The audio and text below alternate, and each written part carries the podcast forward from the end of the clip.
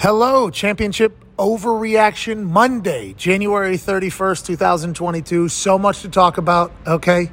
Huge day. Ian Rapoport stops by, Darius Butler stops by, Peter Schrager stops by, AJ's here, the boys are here. A lot happened yesterday. We hit two super boosts, no big deal. Let's go. If you enjoy the show by the end of it, please be a friend, tell a friend. If not, just act like it never happened. Here we go going to SoFi Stadium in two weeks to battle it out to go down in history as Super Bowl champions. Will it be the Cincinnati Bengals representing the AFC after beating down the Kansas City Chiefs in Kansas City with a kicker that doesn't seem to know how to miss in the postseason? 12 for 12. Joey B, by the way, a fucking guy. Yeah. Or will it be the Los Angeles Rams, who have gone all in this year business wise, sacrificing future first round picks like they're absolute nothing? Give us Matthew fucking Stafford. Ooh. Give us Von Miller. Give us Odell Beckham Jr. And all of those guys and more are making plays to propel the Los Angeles Rams to be in the Super Bowl in their home stadium against a Cincinnati Bengals squad that is coming in there ready to fight. Hell yeah. I'm excited for everything. I can't wait to chat about the games that were yesterday. What the hell happened in the second half to the Kansas City Chiefs offense? Was that because of the Cincinnati Bengals defense? And what happened to this Niners team that we thought for sure was going to go on to go on to have a win?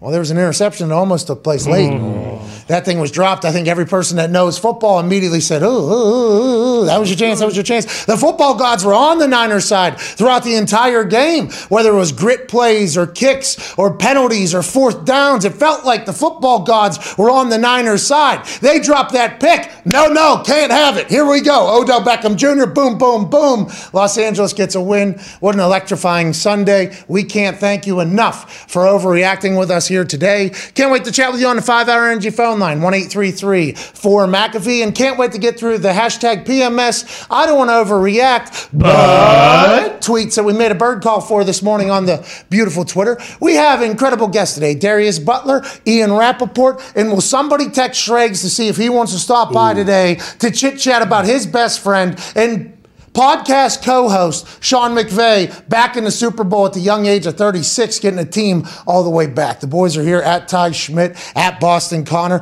at Tone Diggs. We had two Super Boosts oh, hit oh, yesterday. Wow, we were yeah. back to back. Back to back. That was fucking awesome. Hit him for like $16 million yesterday with our Super Boost. It felt like, now this is going to sound arrogant, and I don't want to ever sound that way, but it felt like when I logged in to FanDuel to pick out what both parlays were going to be, the bets were just falling right in front of my face. I would scroll, I would see something, boom, that's definitely going to happen. You're telling me Deebo Samuel to score a touchdown? What? Cooper Kupp to score a touchdown? What? And Matthew Stafford to throw for 250 is plus 500. Give me that, please. Yeah. You're telling me Travis Kelce to score a touchdown. What? Ja'Marr Chase to score a touchdown. What? Tyreek Hill to record 50 yards. What? And then Joe Burrow to throw for exactly 250 yards is plus 600 in this Super Bowl. Fucking give me that. Cash we hit plus 600, plus 500 yesterday in the Super Boost. And although the week before we went 0 for 2, yesterday we won 2 and 0. Who's harder than us? Nobody. And we're going in the Super Bowl to continue to rake this mm-hmm. goddamn money. It's better to be hot late than to not be hot at all. I'm excited about what we did yesterday at Tone Diggs. You also were accurate in your predictions on who's going to win, who's going to cover, how things are going to go. What was the weekend like gambling wise, and was some surprises that you seen and learned yesterday? Yeah, first off, hats off to you because plus you. 600 is a 14% chance to win a bet. Well, it was boosted. It was actually plus something lower, but I Still, yeah, yeah, still, still, pretty I good. Mean, I mean, that's a- good. for you to hit two of those is absolutely absurd. Thank you. I will take my. Uh, thank you. I thought it was. Thank you. There were some tough beats this year on these Super Boosts. Yeah. Very. There were some tough goes, some tough downfalls, a lot of hope and oh shit, we're close, and then bang, we're down. And then championship Sunday for two of those to hit. Yeah. Thank you. I, I needed it. I think it was something that the entire season called upon, really, in my eyes, for me uh, personally. But the only thing that's good is we took him for 16 million. Yeah. yeah. Okay, 16, 15.8 something, 15.9, whatever the case, let's round it up. We took him for 16 million yesterday. And if I know anything about anything, heaters don't just stop. No, no, no, what's the next game? Super Bowl.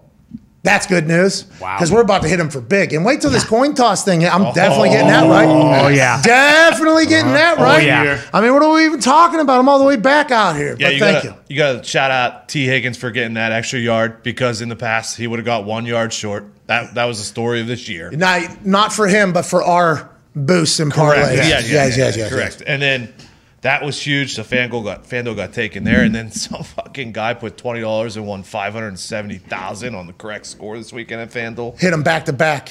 And I don't know if we've gone through the entire hashtag PMS Feel Good Friday scores. I'd assume somebody would have guessed these this score, Mm-hmm. but somebody actually put the bet in on FanDuel for the two exactas. This guy won exacta exacta. Yeah, five hundred and some thousand dollars he won off a twenty dollar bet. Jeez. Shout out to that dude winning. Yeah. FanDuel. Yeah. Wow. Great bet. All right, let's start talking about these games a little bit because there was a lot that had happened yesterday. It appeared as if everybody on earth, including writers, reporters, family members of team uh, players, everybody thought the Chiefs was winning that one. 18 point lead at one point. Halftime celebrations were high.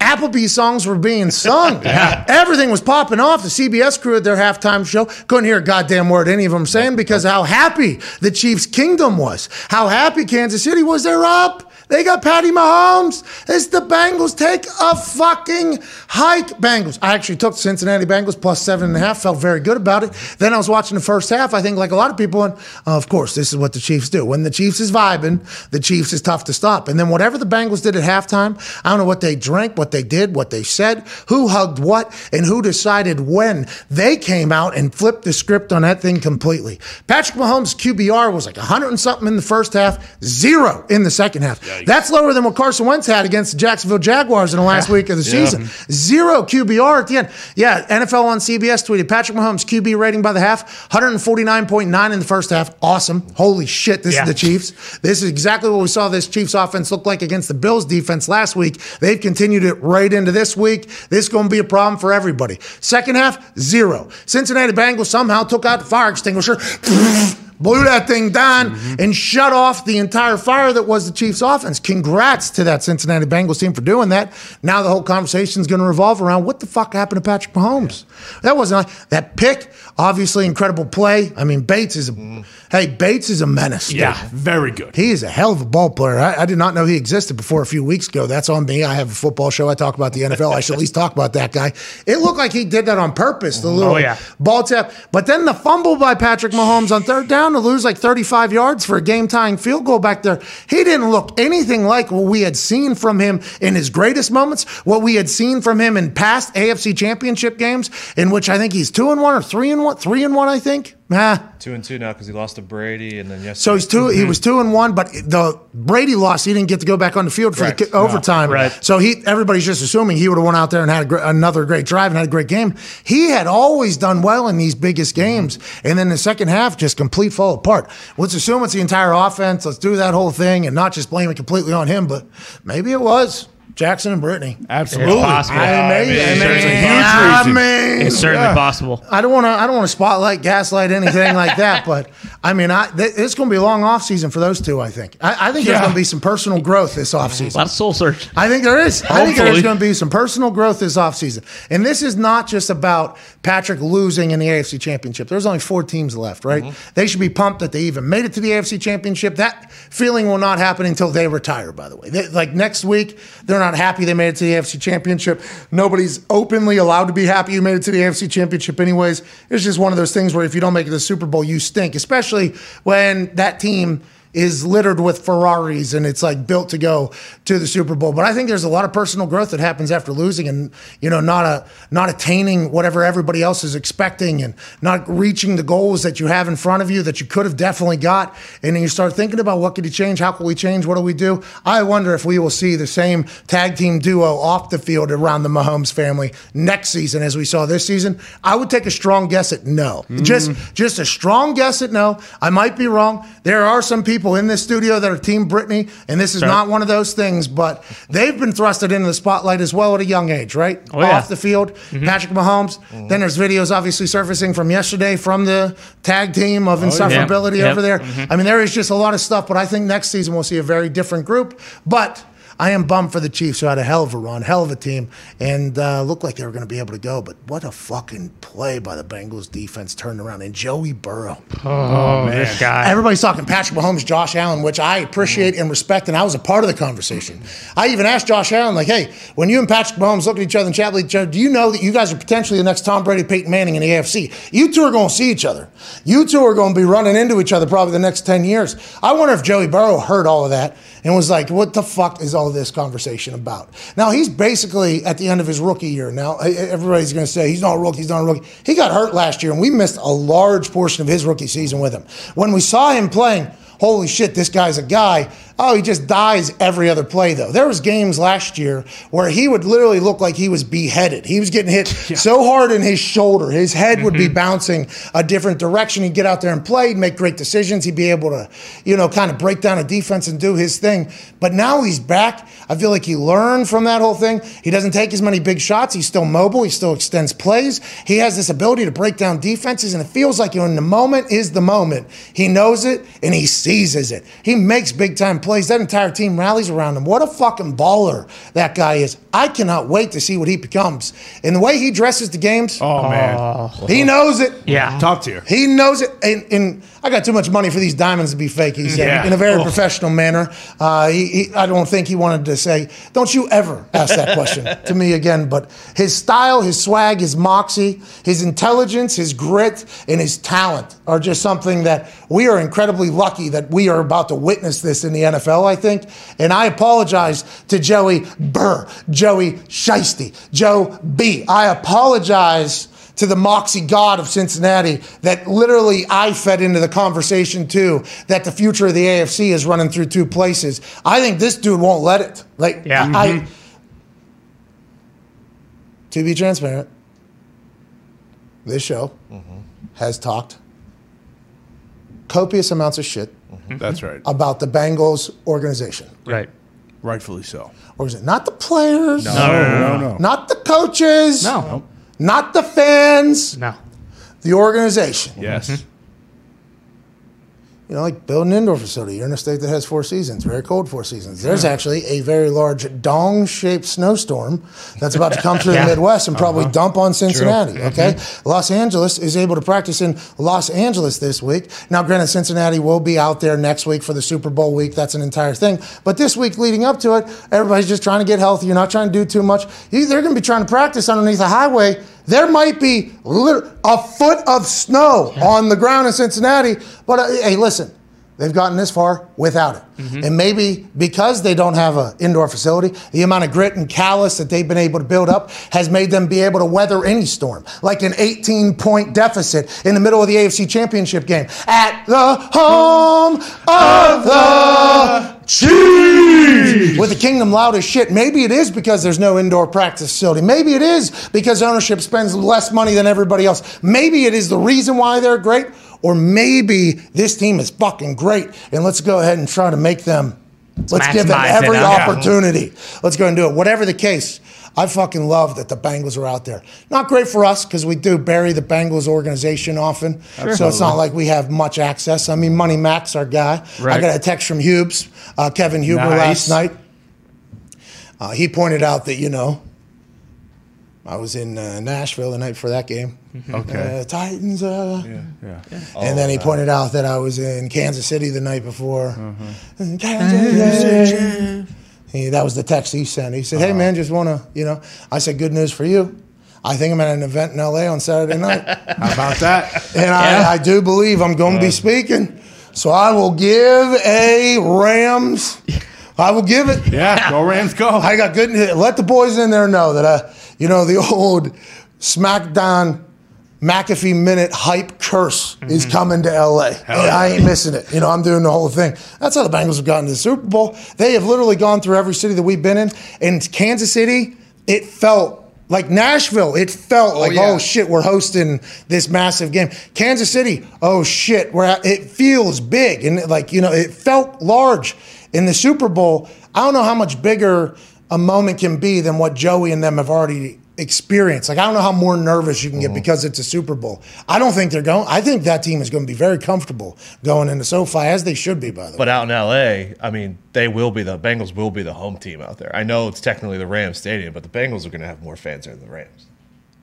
so the secondary markets are cooking. Yeah. Yeah, I assume. I guess the secondary markets are cooking because a lot of people and a lot of different teams bought their Super Bowl tickets ahead of time. You know, the wealthy folk who have access to buying $5,000 tickets or whatever because they hope that their team is going to make it. They had eyes that their team was going to make it. So we're going to go ahead and get out in front of this. and We're going to buy these ridiculously priced tickets uh, to a game. Now that their team hasn't made it, oh shit, now you got to unload these tickets. Secondary markets are cooking right now. We only know that because SeatGeek is in the house. Inside. That boy SeatGeek. Dude, welcome.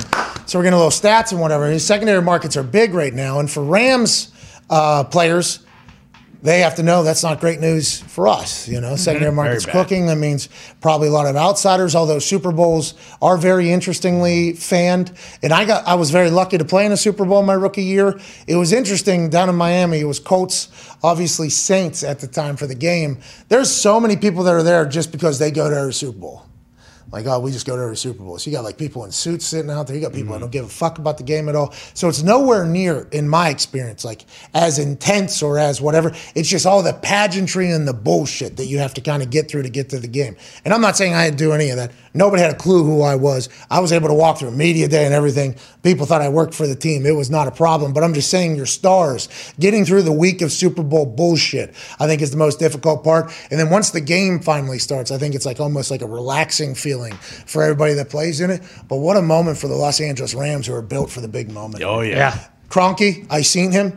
He was holding that NFC Championship in uh, SoFi Stadium trophy in SoFi Stadium as the confetti was raining down. And next week the Super Bowl is in LA and his team's in. I actually saw in his face. He said, "I just won the fan base of Los Angeles. I did it. The Chargers are fucking dead in the water. The Chargers have their loyal fans or whatever." But not many independents, you know, especially in the city of LA, who I think like good things, like good times. Yeah. Like winners. I don't know if they weather the storm much, the people that go to LA. no, no, no. Not that LA locals don't do it. I'm just talking about normally the people that flock to LA are trying to get away from something or get into something. So I think they enjoy good times just naturally. Yeah. And that might be a broad brush painting. I'm not 100% sure, but I think that is why I feel the way I feel. I've been there. I felt that uh, in the humans that I interacted as well. They like good shit. That guy who spent, what, six billion on that stadium? Yeah. At least. and then he paid another billion or whatever to St. Louis to get Mm-hmm. out there, holding that NFC Championship trophy was just like, yeah, fucking well worth it. Thought my time, right. Fuck you, St. Louis. I One knew more. it. And then walked off there. That guy, they won. Yeah. Oh, yeah. Even though Niners fans were definitely in there, and there was a lot. lot, Oh, yeah. of red. Kroenke won, hosting the NFC Championship and then the Super Bowl, winning the NFC Champion. I mean, it is what a winner for him. And then obviously we have to turn our attention to the guy that was held captive in Detroit for all those years. Uh-huh. Yeah. Matthew Stafford doing that interview with Terry Bradshaw, who was holding everybody weirdly close. It was- I mean, it was weirdly close. Well, he's getting old, so he's got to do the arm grab thing so they don't run away. Well, yeah. The well, ears, maybe? I don't. Yeah, I don't, don't know. He was doing arm. There Yeah. was actually he put that thing up on somebody. I Uh-huh. forget who. He had his thing up on somebody while he was talking, and I enjoyed it because hey, it's hard to hear up there, and I I get it. But it was a very it was a close conversation with Oh, a yeah. couple people. But when Matt Stafford got up there and they started talking. And the confetti was falling, and Sean McVay cut a promo. How about our quarterback? How about our players? That was awesome. Yeah, unbelievable. But Matthew Stafford sitting up there talking about it, and there was this like shot looking up, and he the trophy was there, and then the confetti was falling. It's like that guy, he knew it all along. Yeah. Mhm. Matthew Stafford, his family, everybody was like, "Hey, this guy's a guy. We're just for whatever reason, it's not working." And then he goes to a new team first year. He's in the Super Bowl, just like what happened with Tom and Peyton and everybody Yeah. else who had the same type of thoughts. Like, if I had a little bit more say and I had some more weapons around me and maybe I was in a different situation, it would work out perfectly every single time. And we go from one Mexican vacation to now he is in the fucking Super Bowl representing the NFC after all of those years of hard work in Detroit. Congrats to Matty Stafford. Congrats, Matthew. You did it. It's like a piece of the Lions in the Super Bowl, I feel like. If I'm reading the Detroit fan base well off of my Twitter interactions, Yep. it does feel as if Detroit is happy for Matthew Stafford. And you know what? That's great because that guy, I mean, he's balling out right now. He fucking deserves it, Pat. Yeah, he's doing everything he did in Detroit now in LA and in front of brighter lights.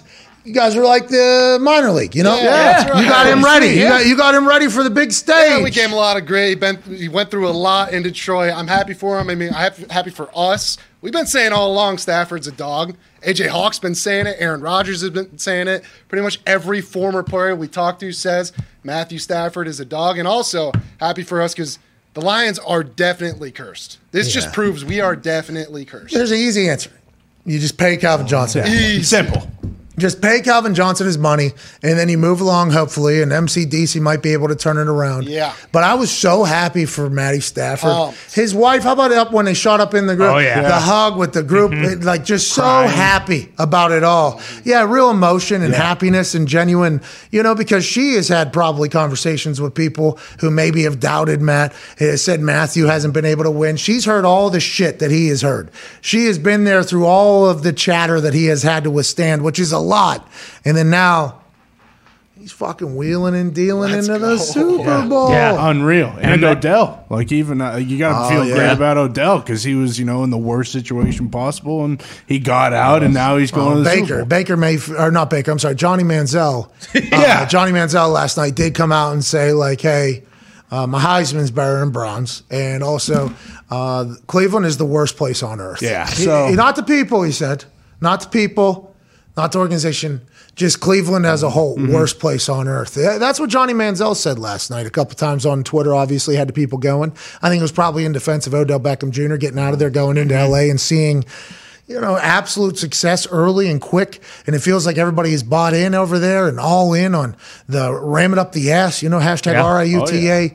But Odell Beckham Sr., I think last night probably smoking a cigar bigger than uh, Joey Burrow did and uh, Ja'Marr Chase's did. Oh, yeah. I think Odell Beckham Sr. was probably like, my editing skills. Yeah. Got my Seriously. kid in goddamn Super Bowl, man. I mean, it was that entire Von Miller's back, Aaron Donald's Yeah. back. Mm-hmm. There's a lot of stories. Jalen getting an opportunity. Well, I mean, here we. I mean, he almost Bob Gould almost ripped Jalen's head off last night. He's lucky he's, he's playing in the Super Bowl. I think my favorite thing about Jalen is he wears a mask over his mouth, and then he has his mouth guard hanging from his thing. Mm-hmm. Like there, there's actually no chance that thing could get in because it is attached. It's just a part of the mm-hmm. look.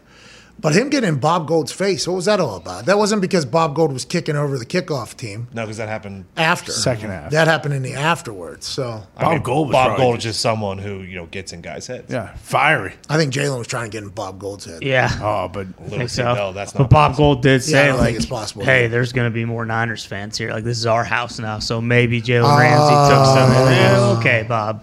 Oh, whose house? They said it. the Yeah, They did. yeah. Yeah. They're covering the uh, sign in the end zone. Did you see that? Because it says Rams house. Like when you when they were kicking field goals, and Niners fans put like a Niners sign in front of the Ram. I mean, it was pretty good. the Niners fans, uh, faithful, also infiltrated the NFL Game Day morning show, which is filmed at SoFi. Mm-hmm. Mm-hmm. They almost had a CBS halftime incident Oh, on the morning show because of Deebo. There was a chant, I guess, a sing along Deebo, and they were singing it, I, I guess, directly into the microphones of the Game Day morning people, and they were trying to talk and have their thing. And the Niners faithful were definitely there. It looked like a college game day type setup there for a little bit with the amount of Niners people that are out on that outside field. So I thought, oh, this is going to be a Niners night.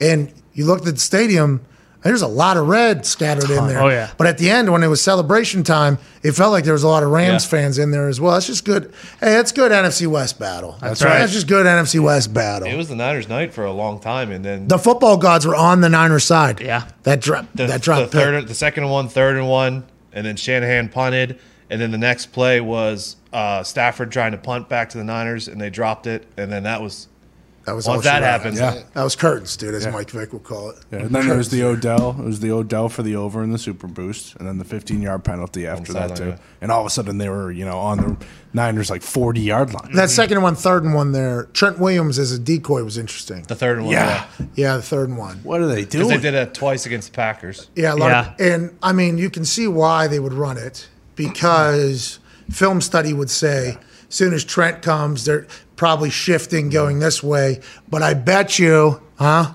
Huh? Huh? McVay's like, oh, Kyle always thinks he's so smart. Kyle always thinks he's so smart. Look for the decoy. Look for the gut. act. They were like, it's almost like they knew it was coming, which is great. That's the type of chess shit that's going on between play caller and defensive coordinator there at all times. What a fucking day of football. Hey, thank you to the NFL team. Thank, Thank you, you, NFL. Matt Stafford's always been a guy. We we just chatted about that. I mean, that is, um, I'm pumped for him. That pick drop, oh man, Huge. That's what. huge. That was huge. That's what's crazy. Is can you imagine if that is an interception and they lose? Like the way oh, people are talking about him today, like he's done. You know, he has a chance now still to win a Super Bowl and win like a Super Bowl MVP. But if he does throw a pick there and then the Niners march down and score, like So you're saying legacies are all kind of bullshit because you never know what happened to literally the play before? I mean, you could argue that. Yeah, because Bur- I mean, Burrow Tom also- Brady in the last year's NFC Championship threw three interceptions. Yeah. They beat Aaron Rodgers. Aaron Rodgers is the joker Mm-hmm. in the NFC in the playoffs. Tom Brady's greatest of all time. You don't remember that though. Only the bangers survive. Let's keep right, it yeah. moving. when they beat the Chiefs, Dee Ford lined up off sides. Game's over. Brady throws a pick, and instead they're running it back, and then the Patriots end up winning in overtime. Isn't it crazy how one little throwaway play is literally the game insane. changer? Speaking of Tom Brady, this weekend some news broke, and then it didn't break, and then it was walked back, and then it was set as stone in one network, and then questioned in every other network.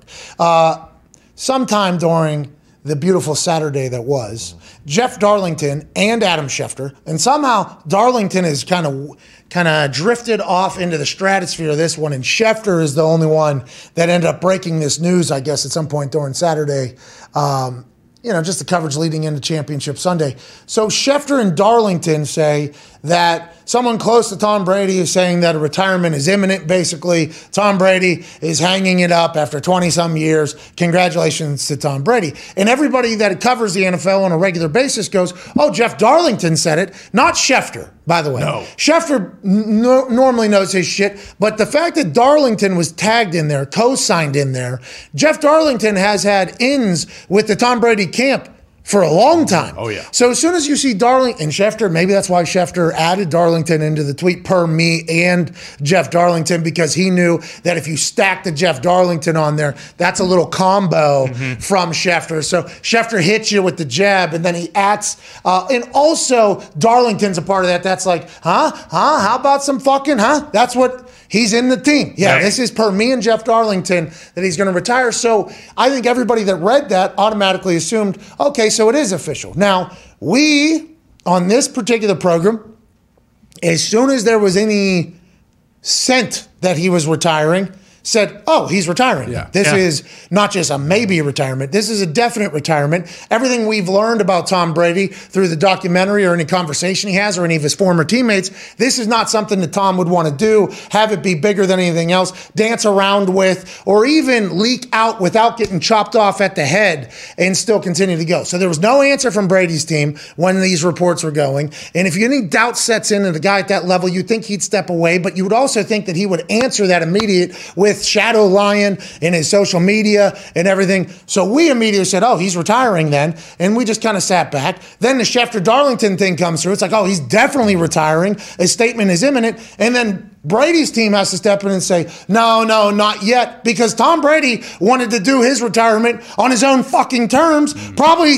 through some incredible video that was made by Shadow Lion with clips and thank yous and an entire thing. Maybe on the Let's Go podcast that he has, mm-hmm. maybe the final man in the arena. Somehow Tom wanted to do it himself. And now somebody who has been in his camp for a long time, Jeff Darlington, who was also added in that release, is a part of the potential message getting out there beforehand. Jeff Darlington probably kicked out of the Brady camp, if I had to guess, if this isn't real. Uh-huh. But I do assume that there's going to be something epic coming in the short future here from Tom Brady. And the thing that fueled the fire on Saturday was there was a TB12 Sports uh, tweet that was deleted that was congratulating him on retirement, and then it was deleted. So was Tom like, "Hey, delete that, delete that tweet. That's not a thing yet." And then the Bucs came out and said, "We haven't heard anything yet." So Okay, and BA said, well, he hasn't told us, and we don't know what's going on. Joining us now is an insider uh, from the NFL and NFL Network. Okay. And the reason why we I talked about the Tom Brady thing there is because oh, maybe we can get some clarification here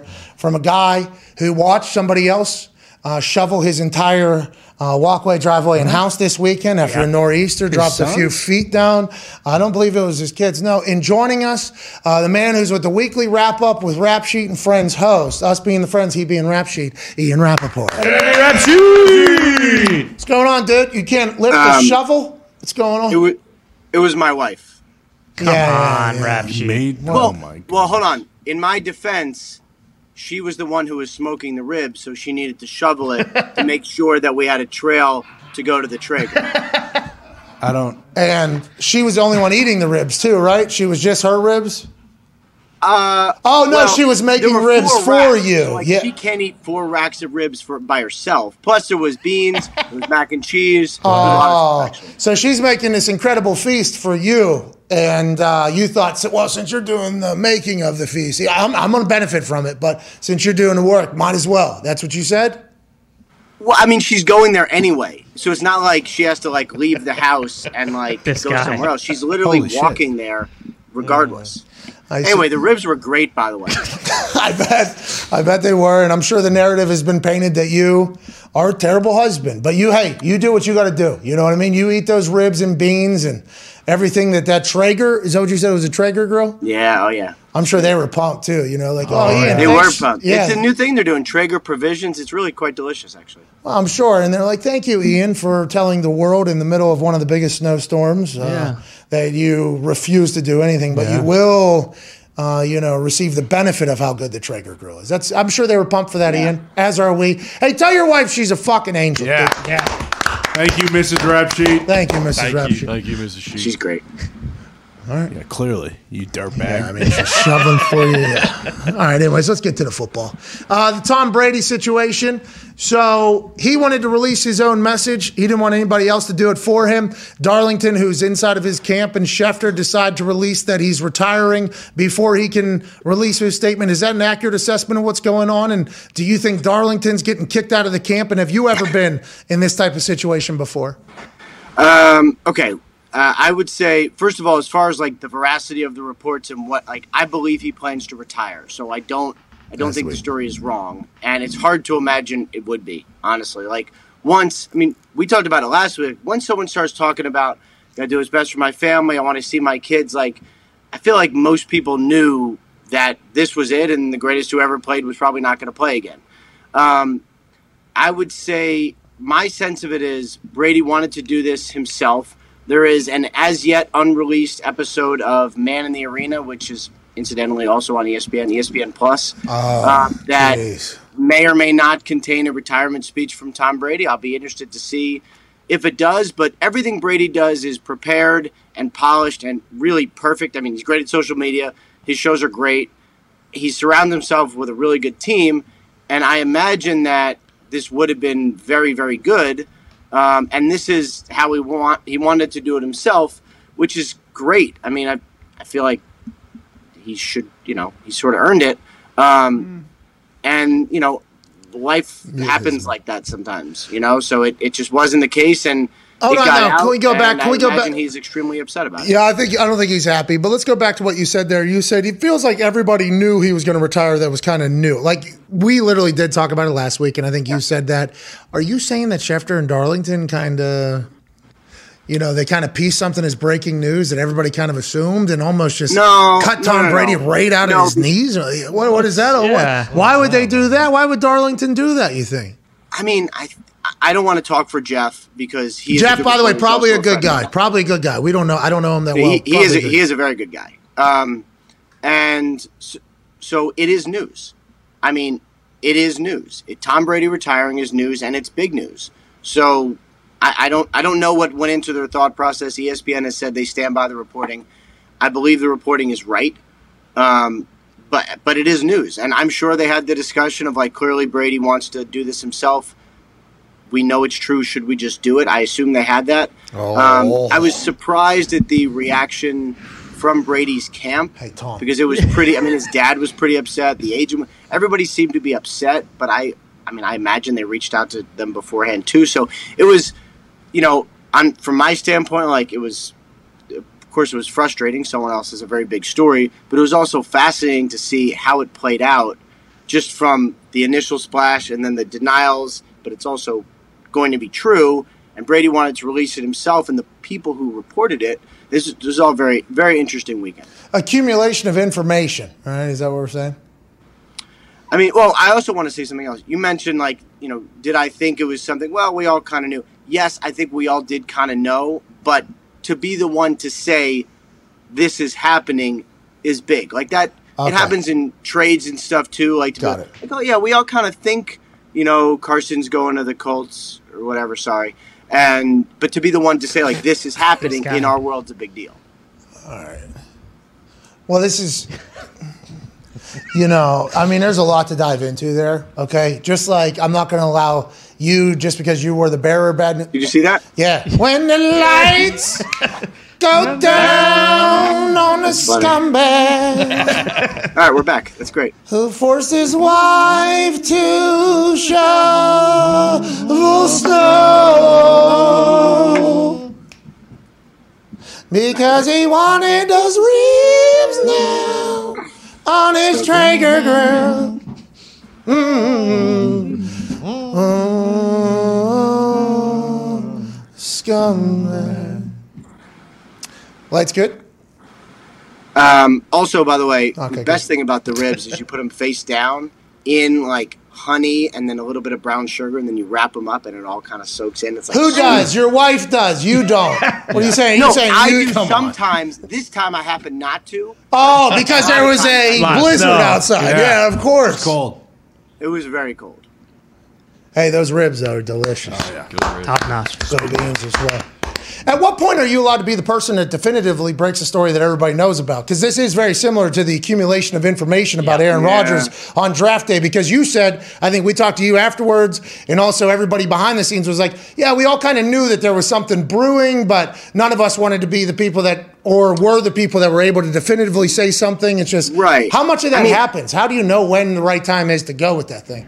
Good question. I would say my the way I generally handle it is I will try very hard, and this is after years of doing it the opposite way, but I will try very hard to reach out to the people involved and get them either get to them and say, This is what I'm reporting, I must, or let's, you know, I'm going to report this, give me your feedback, I'll do it all together.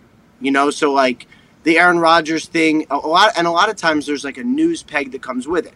Like, let's say for Rodgers, the news peg was, could he have been traded before the draft? Now, we all know now, like, that was never going to happen. It was basically a phone call, a hang up, like, that was never going to happen. But I think some of us thought at the time that it might. So that was sort of the news peg. The thing with Brady was, you know, when was he going to announce it, and would you want to beat his announcement? If that was me, I, you know, I, you try to reach out to Brady and be like, I have this, you know, let's wrap it all in once together and try to do it once. Now, the other part of it is at some point in a story, you say, I must go with this because it is true or it is timely or someone else is going to have it, so I have it. I, sh- I should be the one to do it. Like at some point, you say, I just am going to roll with this, whether or not you're on board or whatever. And like that is that's a tough decision. It goes, you know, that's the kind of thing you talk to your editors about and you weigh a lot of factors. But at some point, you just have to say, I know this, it is a fact, and I'm going to report it, and I will deal with whatever the repercussions are. That's awesome. At a much smaller level, by the way. Yeah, it's an awesome insight into how you guys all have to operate. I appreciate you doing that. In a much smaller way, Ian was a part of my retirement press conference that was mm-hmm. filmed hours and hours and hours before it was released. And I think it, you didn't think it was going to be news or whatever the case was. You hold you held that thing in and had a great performance in Oh, the yeah. retirement press conference. Yeah, as it really did. Yeah, it was really good. Everybody thought actually, hey, there's a guy who'll make his wife go shovel snow right there. That's right. It was it was good acting. Yeah. It was great It was me and Greg Olsen, if I remember correctly, right? Yeah, Vinatieri was in there as well. Big Cat got a couple good questions in, I think. It was good. I mean, it wasn't bad. It was it was a good little retirement. But you were a man of your word, though. You said, uh, obviously, whenever you guys have this thing go, just let me know. That has to be a fine balance, especially when Darlington's name's attached to it. Let's get to some of the coaching searches here. Harbaugh, we mentioned last week, wasn't interest wasn't coming from the uh, Raiders organization, but Harbaugh, there was interest for him to get back into the NFL. Now, I, I, didn't know if you thought that was what you were feeling, what you knew, or what the story was. I think that's starting to come out a little bit more. Yeah. That the NFL is getting interesting for Harbaugh. The Raiders hire the Patriots. Congrats to Ziegler and McDaniels. Yeah. Good luck, boys. They're now to Las Vegas. Who knows how that's going to work out? Derek Carr is the quarterback of the future or not. There's a lot of questions to, be, to remain there. But Harbaugh, interviews with the Vikings. Now he's interviewing with the Dolphins. Is he the one that has generated this entire thing? And is that how it works? People just get loud and say, I want back, and then they get opportunities? Because this coaching cycle thing seems to be very interesting. It's kind of dragging out at this point, isn't it? Yeah, it's it's painful. It's like a slow bleed. And this is like – you know, I, I love it because it's fun and breaking news is fun. And we did it during our show game day morning yesterday, which is always great. Because, um, you know, you have your hit time scheduled, like, all right, I'm on at, you know, 11.05 and 12.10, whatever. But you got breaking news, it's like, all right, sit down, let's go. That's always fun. Lights on Ian. Um, Lights but on it really Ian. is dragging, like, unbelievably.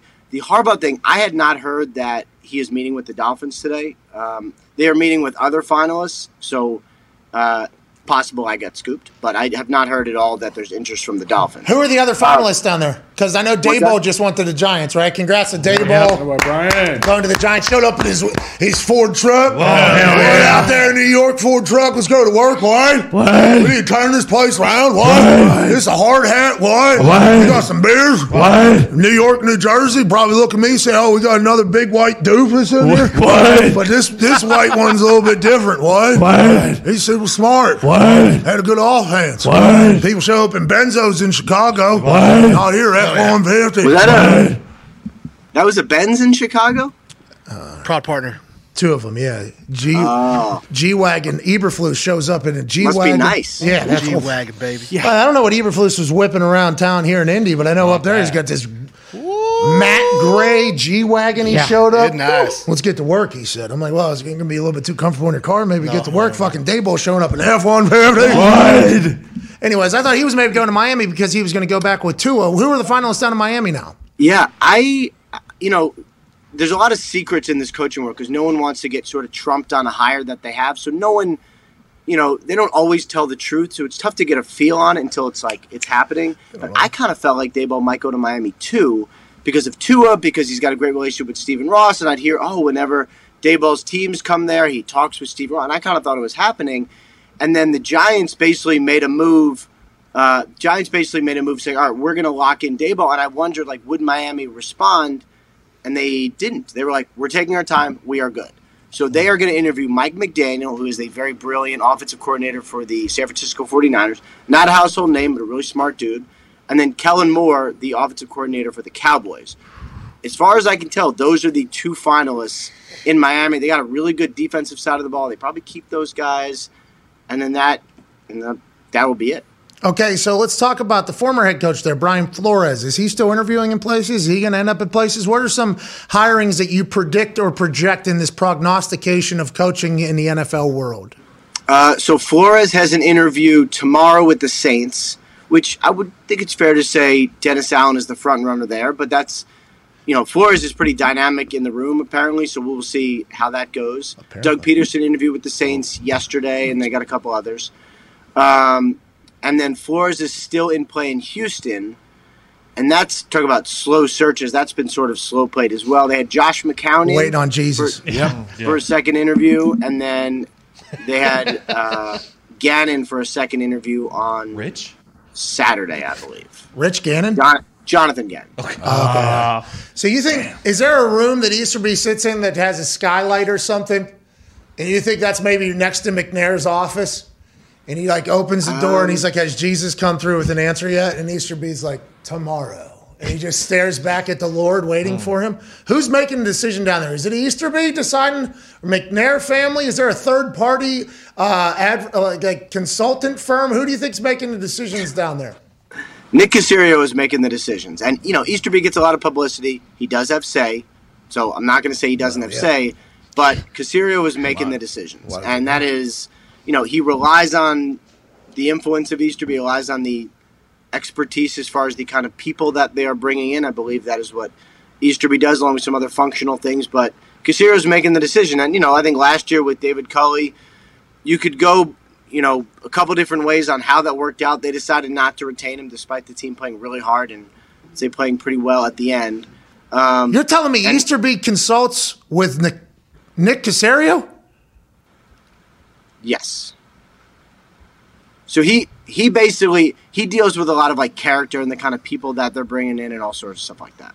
Oh, so he doesn't make like on-field decisions. He's just No, talking no, no, no, no. So I, Nick Caserio isn't going like, uh, Mr. Easterby, what are your thoughts on this? Like that's not happening, right? Because that would be tough for us to all respect Caserio. I think at this I, point. that is most certainly not happening. Okay, good, good, good. All right, thank God, because I had, I was really excited to hear this because Caserio, he's on the headset, he's on the field, he's making decisions. He might be like a, um, I don't want to say the future of that general manager position, especially if things start opening up. But he might be like a newer mold, right, with a more hands-on Yeah. general manager. Th- th- This might actually take place. So if he's going to Easterby to ask him for strategy Yeah. questions, I was about to say, all right, let's get that guy out of the, you know what I mean, the conversation. But I don't know what Easterby knows, and who knows when Jesus comes, you know.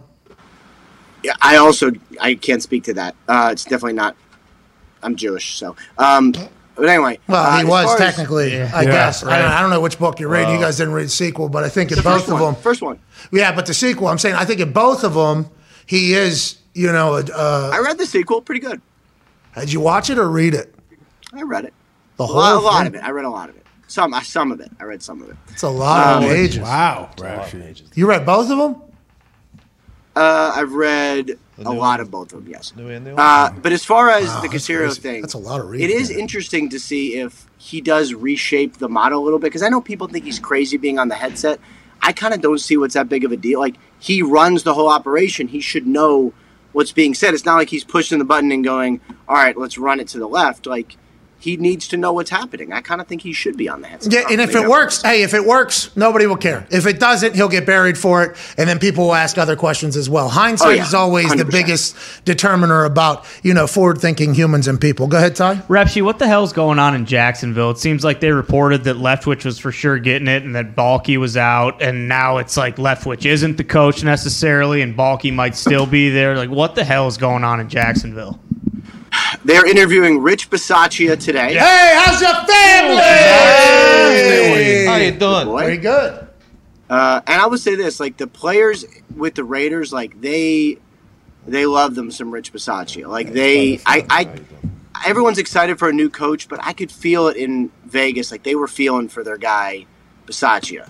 Um, So I think that's. G-Wagon. I get it. I definitely get it, but it's too bad. Um, and so anyway, so Leftwich Zeno, has he's not not been getting a G wagon if he's a special teams coordinator for the Chicago Bears. We're giving him one. Yes, we are. I mean, maybe All right, he's getting, he's interviewing in Jacksonville though. He's not looking at special teams jobs anymore. He's a fucking head coach. That guy took a team. He's to our play. guy already. The He took a- It's written stone. What, what do you think's happening? You think somebody told Khan though, like, hey, you should maybe think about somebody who's coached before uh, being in the NFL? Like, what do you think is the big? And, I was that all lies? Was there- Byron never close to being the guy?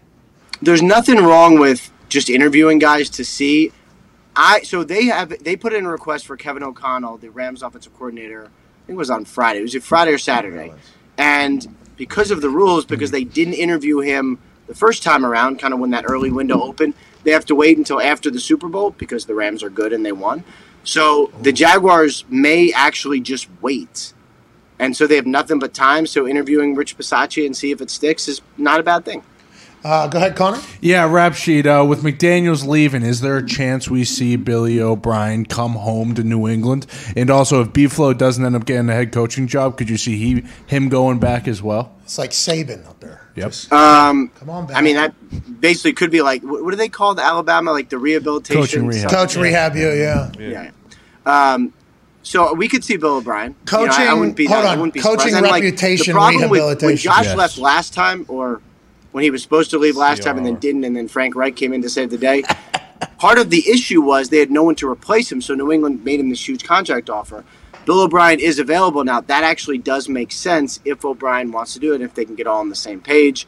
Um, so I would probably keep an eye on that. Uh, and then Flores, you know, going back to New England, I I guess anything's possible. I have not heard that that is in his plans. It is. I don't know what he wants to do, and he still may get a job. But to me, there is all benefit and no downside to taking a year off and like consulting and just like, just, just letting it all decompress a little bit. Yeah, I mean decompression. You know, you know, kind of reassessing what's going on. Always a good move. Every time we get to chat with you, Ian, it's always great. Uh, we got about 10 seconds here for hour one to wrap up on Sirius XM. We'll be back in 10 minutes after that with more heat and AJ Hawk and Darius Butler. Be a friend, tell a friend. See ya.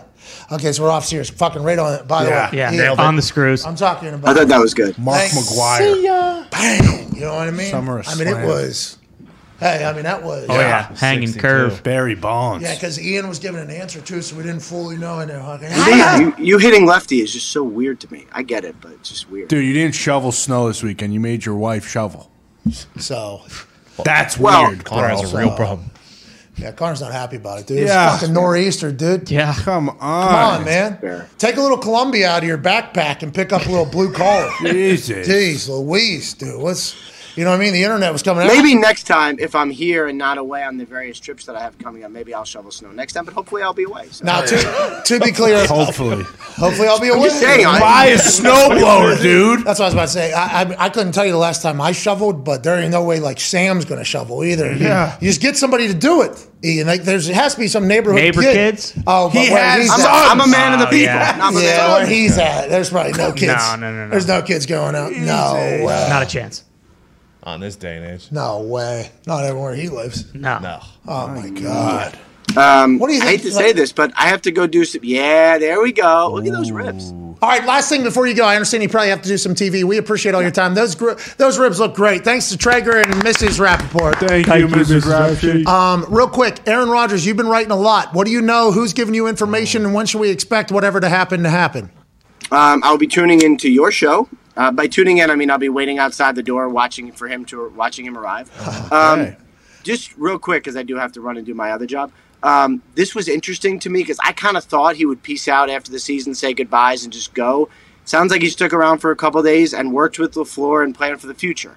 Nothing definitive, and I know that no one in the world, certainly no one in the Packers building, is kind of like no one in the Packers building is kind of like, we got it or whatever, but they want him back badly. And they were at least encouraged by what happened. At least encouraged, cautious optimism, I would say. That's amazing to hear. Packers fan in the building just got very excited. I assume all Packers are going to be thankful to hear that. We appreciate you. Good luck on TV. Good luck breaking whatever news you're about to break. Ladies and gentlemen, Ian Rapoport. I better rap shit. That one buffer uh, talking right over Robbie Gould's kickoff. Oh yeah. Let's get ready. And the kick from Bob Gould is a touchdown. uh, talks tables here at Ty Schmidt, at Boston Connor, at Tone Diggs, one half of the hammer. Don Cowboys is here. How was the weekend gambling for you guys? Really good for everybody in the office, it feels like. Yeah, we all did really well. Yes, we did. Hell yeah. It was like, Two Super Boosts in one day. Why? Why? Uh, pow, bang, 16 million out of FanDuel from our Super Boost. How you doing? Keep it moving. Uh, pow, bang. Joining us now is a man who went one and one this weekend on his picks. Not too shabby. Not bad. Too shabby. It's pretty good. Yeah. yeah. But all year he's been a prognosticating son of a bitch. Mm-hmm. this oh, guy's won a college football national champion, a Super Bowl champion. He's won the Ryder Cup as a football player somehow, and he survived COVID. Ladies and gentlemen, AJ Hawk. AJ, AJ, what's going on, dude? What's up? I, I went one and one. I didn't go two and zero. Nah, yeah, you had Rams. Yeah, they won. They did win. Yeah, it wasn't a money three and line. a half? Yeah, it wasn't a money line thing. Yeah, it was three and a half. So Oh, okay, that's fine. Whatever. Hey, the two teams. Well, I guess I didn't say the Bengals would win, but yeah, fun weekend of football, wasn't it? Hey, fun, fun day of football. Fun day. Hot start here on this overreaction Monday. Uh, it was awesome. And we'll chat about both games. I want to talk about you being in Ohio, though. And I've seen a lot of love for Cincinnati out of the entire state of Ohio. You and I have talked about uh, on this show about the frenzy behind Ohio guy, Joey Burrow, being just this unflappable, moxie having gunslinger who I think maybe has had to hear everybody talk about Patrick Mahomes and Josh Allen being the next Peyton and Tom Brady in the AFC. And although I'm not 100% sure he'll ever come out and say that, there's probably him and a lot of people around him saying, hey, this motherfucker's different. Joey Burrow seems to be an absolute stud. He doesn't blink. The plays he makes when he has to make them, unbelievable. And that entire squad, the defense in the second half, Money Mac making kicks as if Pressure doesn't exist in that world. He's four for four in the last three games, trying to get Adam Vinatieri's record. He has 40 points going into the Super Bowl, which is obviously the most ever entering a Super Bowl. He could potentially break a lot of records that Adam Vinatieri holds in his first year as a kicker in the NFL. But this Bengals team doesn't appear to be going anywhere, AJ. How's the feeling in Ohio? Let's go to the fucking Super Bowl, dude. Yeah, I would say people are uh, are pretty juiced up here in Ohio in the Columbus area, especially. I mean, the thing is, like, the range of emotions that comes from watching playoff games, especially huge playoff games. So I got, I don't know how many texts I got during the first half of that Bengals game. Like, well, it was a good run, wasn't it? We just ran into a tougher. You know, these Chiefs are serious, and Pete and I like. I never responded to anybody because I, I, I do. I, I know what Joe Burrow is capable of, what that defense is capable of, and hey, he showed us again. Like, is he gonna have to go?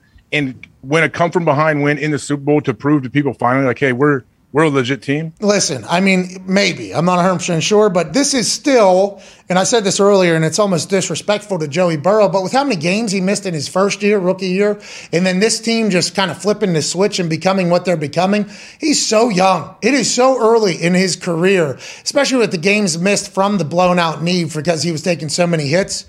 He's a him showing up in the outfits and the costumes that he shows up into. Oh. this motherfucker, this dude is awesome. Like I, I, bet you everybody in that Bengals organization is pumped that they have this guy. There's no other guy. And and they're saying there's no human that's ever won the Heisman, national title, and the Super Bowl. Let me tell you why I think so. If you win the Heisman, obviously at the quarterback position, probably how you won it, your entire life you've been kind of propped up. So your life is much different than everybody else's. You win a national title and you win a Heisman. Let's assume you are God amongst yeah. some college places. Joey Burrow, what had to transfer? Only got to play one mm-hmm. year, does his whole thing, has that built up natural grit already because he's been looked over. Very similar. Now, he wasn't pick 199, but if you figure out a way to kind of, you know, get pissed off and add chips to your shoulder, Joey Burrow, very similar to Tom Brady, has not had a lot of expectation, I think, unless, except for the last three years of his entire life. I am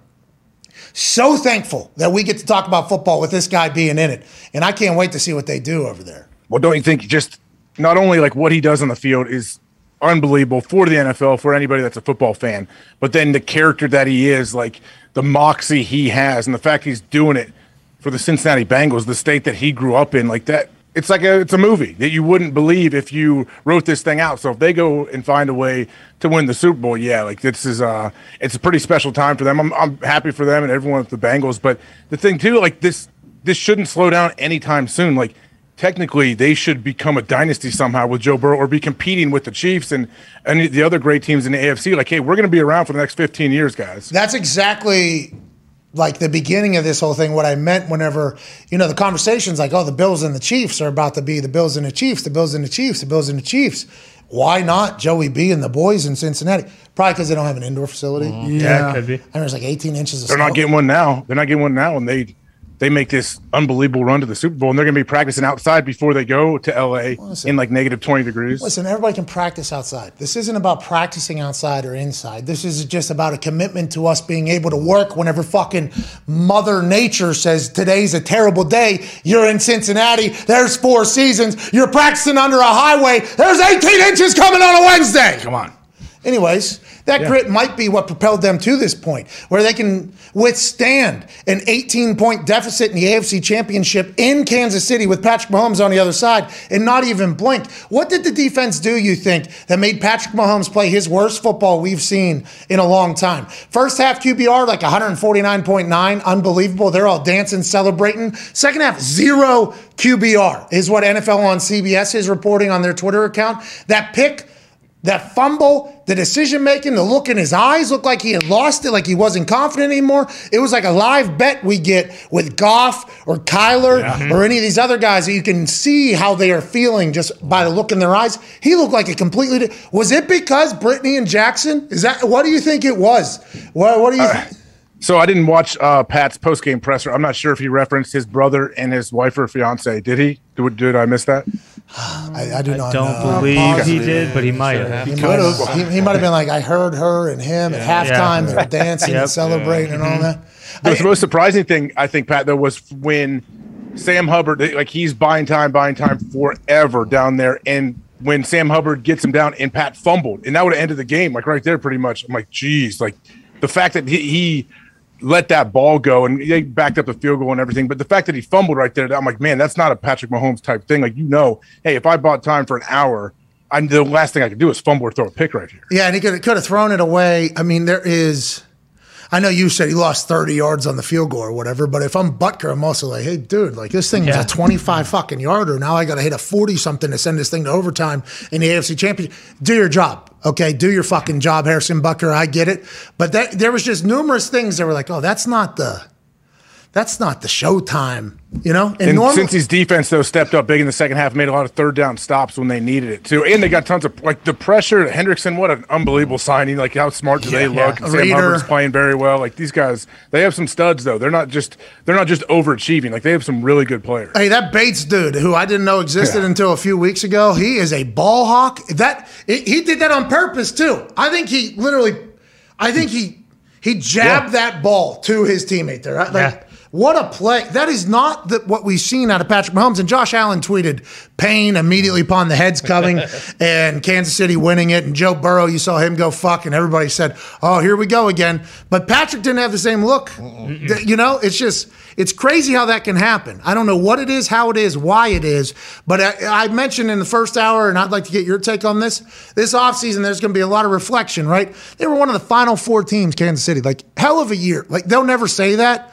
But like hell of a year, you get to the Yeah. AFC Championship, and the expectation that they've kind of set for themselves, and the standard is much higher than everybody else. You got to get to the Super Bowl. If you don't get to the Super Bowl, you're a terrible team. It's like a lot of great teams don't make it to the Super Bowl. That's just kind of the nature of the beast. But they'll do an entire reflection, and I wonder, you know, if they'll have a family sit down and just be like, it feels like everybody likes me mm-hmm. okay, personally. And I know this is very selfish to say because uh, football is a team sport and a family is a family thing. But boy, it does feel like the only bullshit I really deal with is be- it's because of you two right there. Like, is there you th- maybe differently this year? You know, maybe maybe do we we, don't. Please. maybe we grow. Hey, you, you guys are thrusted into a spotlight too. You got handed a bunch of money. You could have never known.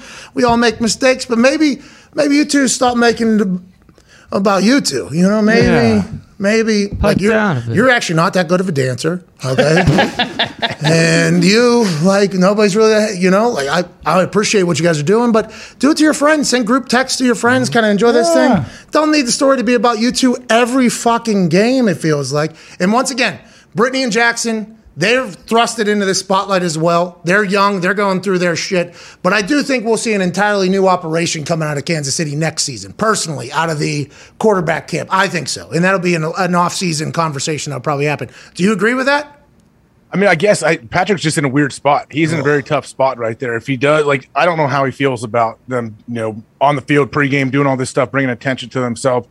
I mean, He loves her, by the way. This is Oh, not yeah. like Oh, yeah. we're not It's great. questioning their love at all. We're not questioning that at all. We think it's awesome, but that's almost why I feel like we we should bring it up.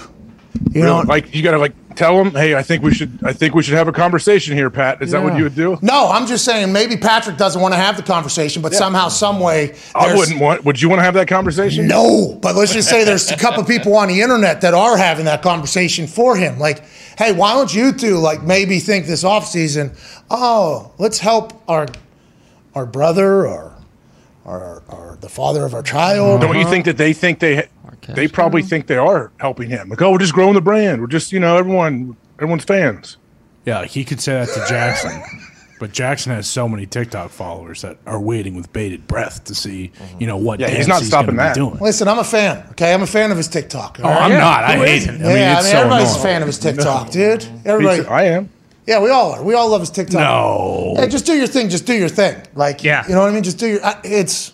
Hey, congrats to all of them. And maybe they are just taking attention away from Patrick Mahomes. Everybody likes Patrick. It's like the Russell Wilson Team Three thing. Mm-hmm. Team Three wants a trade. Team Three wants a new offensive line. Team Three wants a new offensive coordinator. Russell, I didn't say any of that stuff. And then when you look at the Kansas City Chiefs, it's like, oh, okay, everybody hates Brittany. Brittany is trending. Okay, Brittany is trending. What's it for?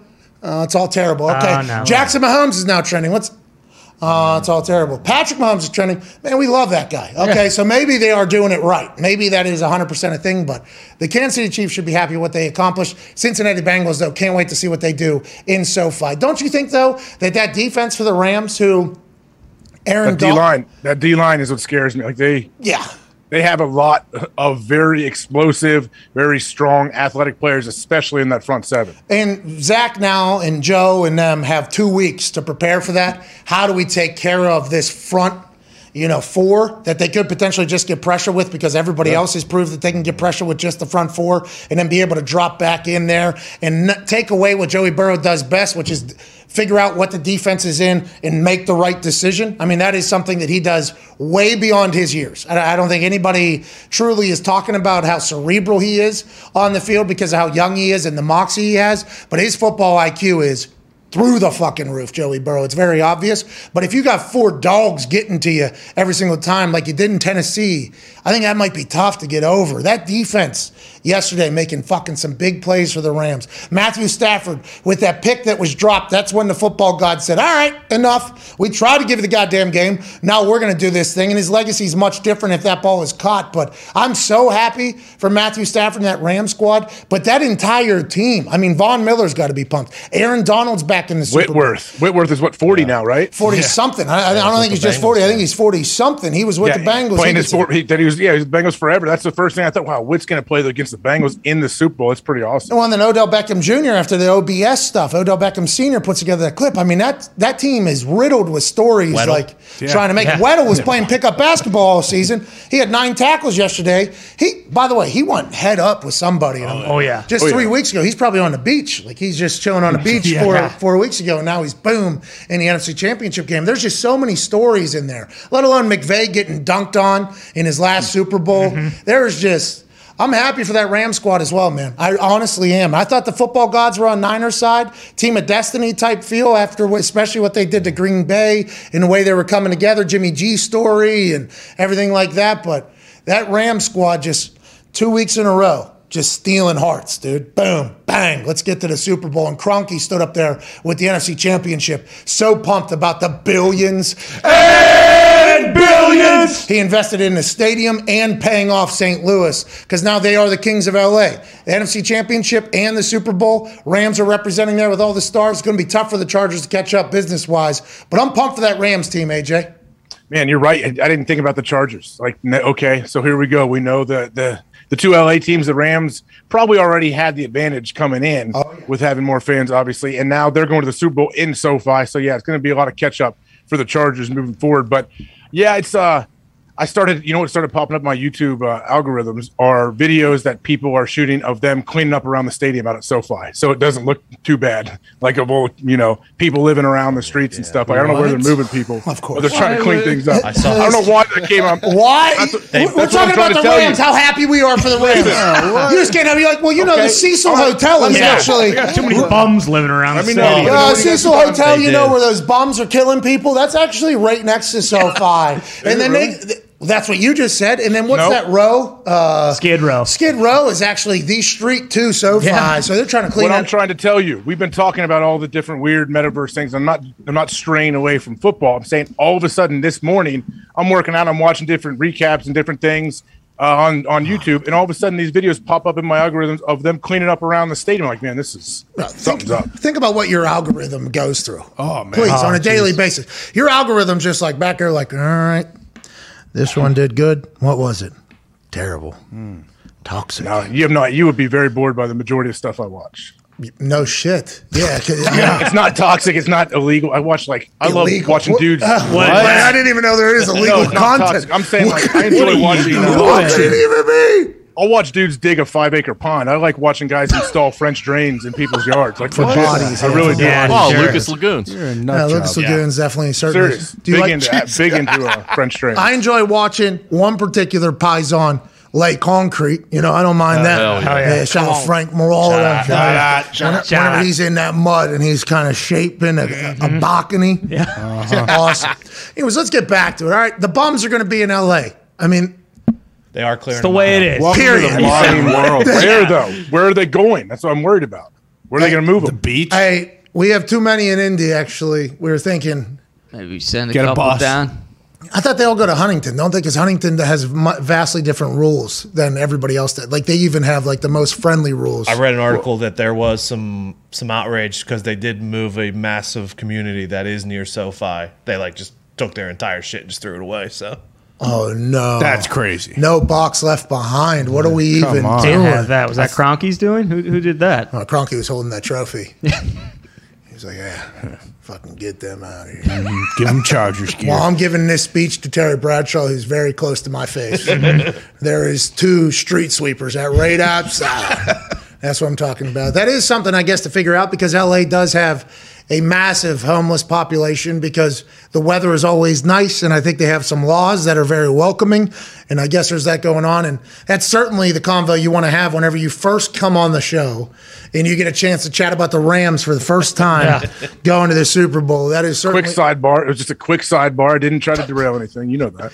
What do you think about that Rams team, though? I, I mean, honestly, whenever you think about that game yesterday in SoFi, there was a lot of red in that crowd. And there was obviously a lot of conversation about the Niners faithful traveling and NFL game day morning live from SoFi Stadium was invaded by the 49ers faithful. It looked like college game day out on the uh, field set there for a little bit with how loud the Niners fans were on the game. It seemed like there was a lot. Then for the ceremony, it looked like there was a lot of Rams fans in there.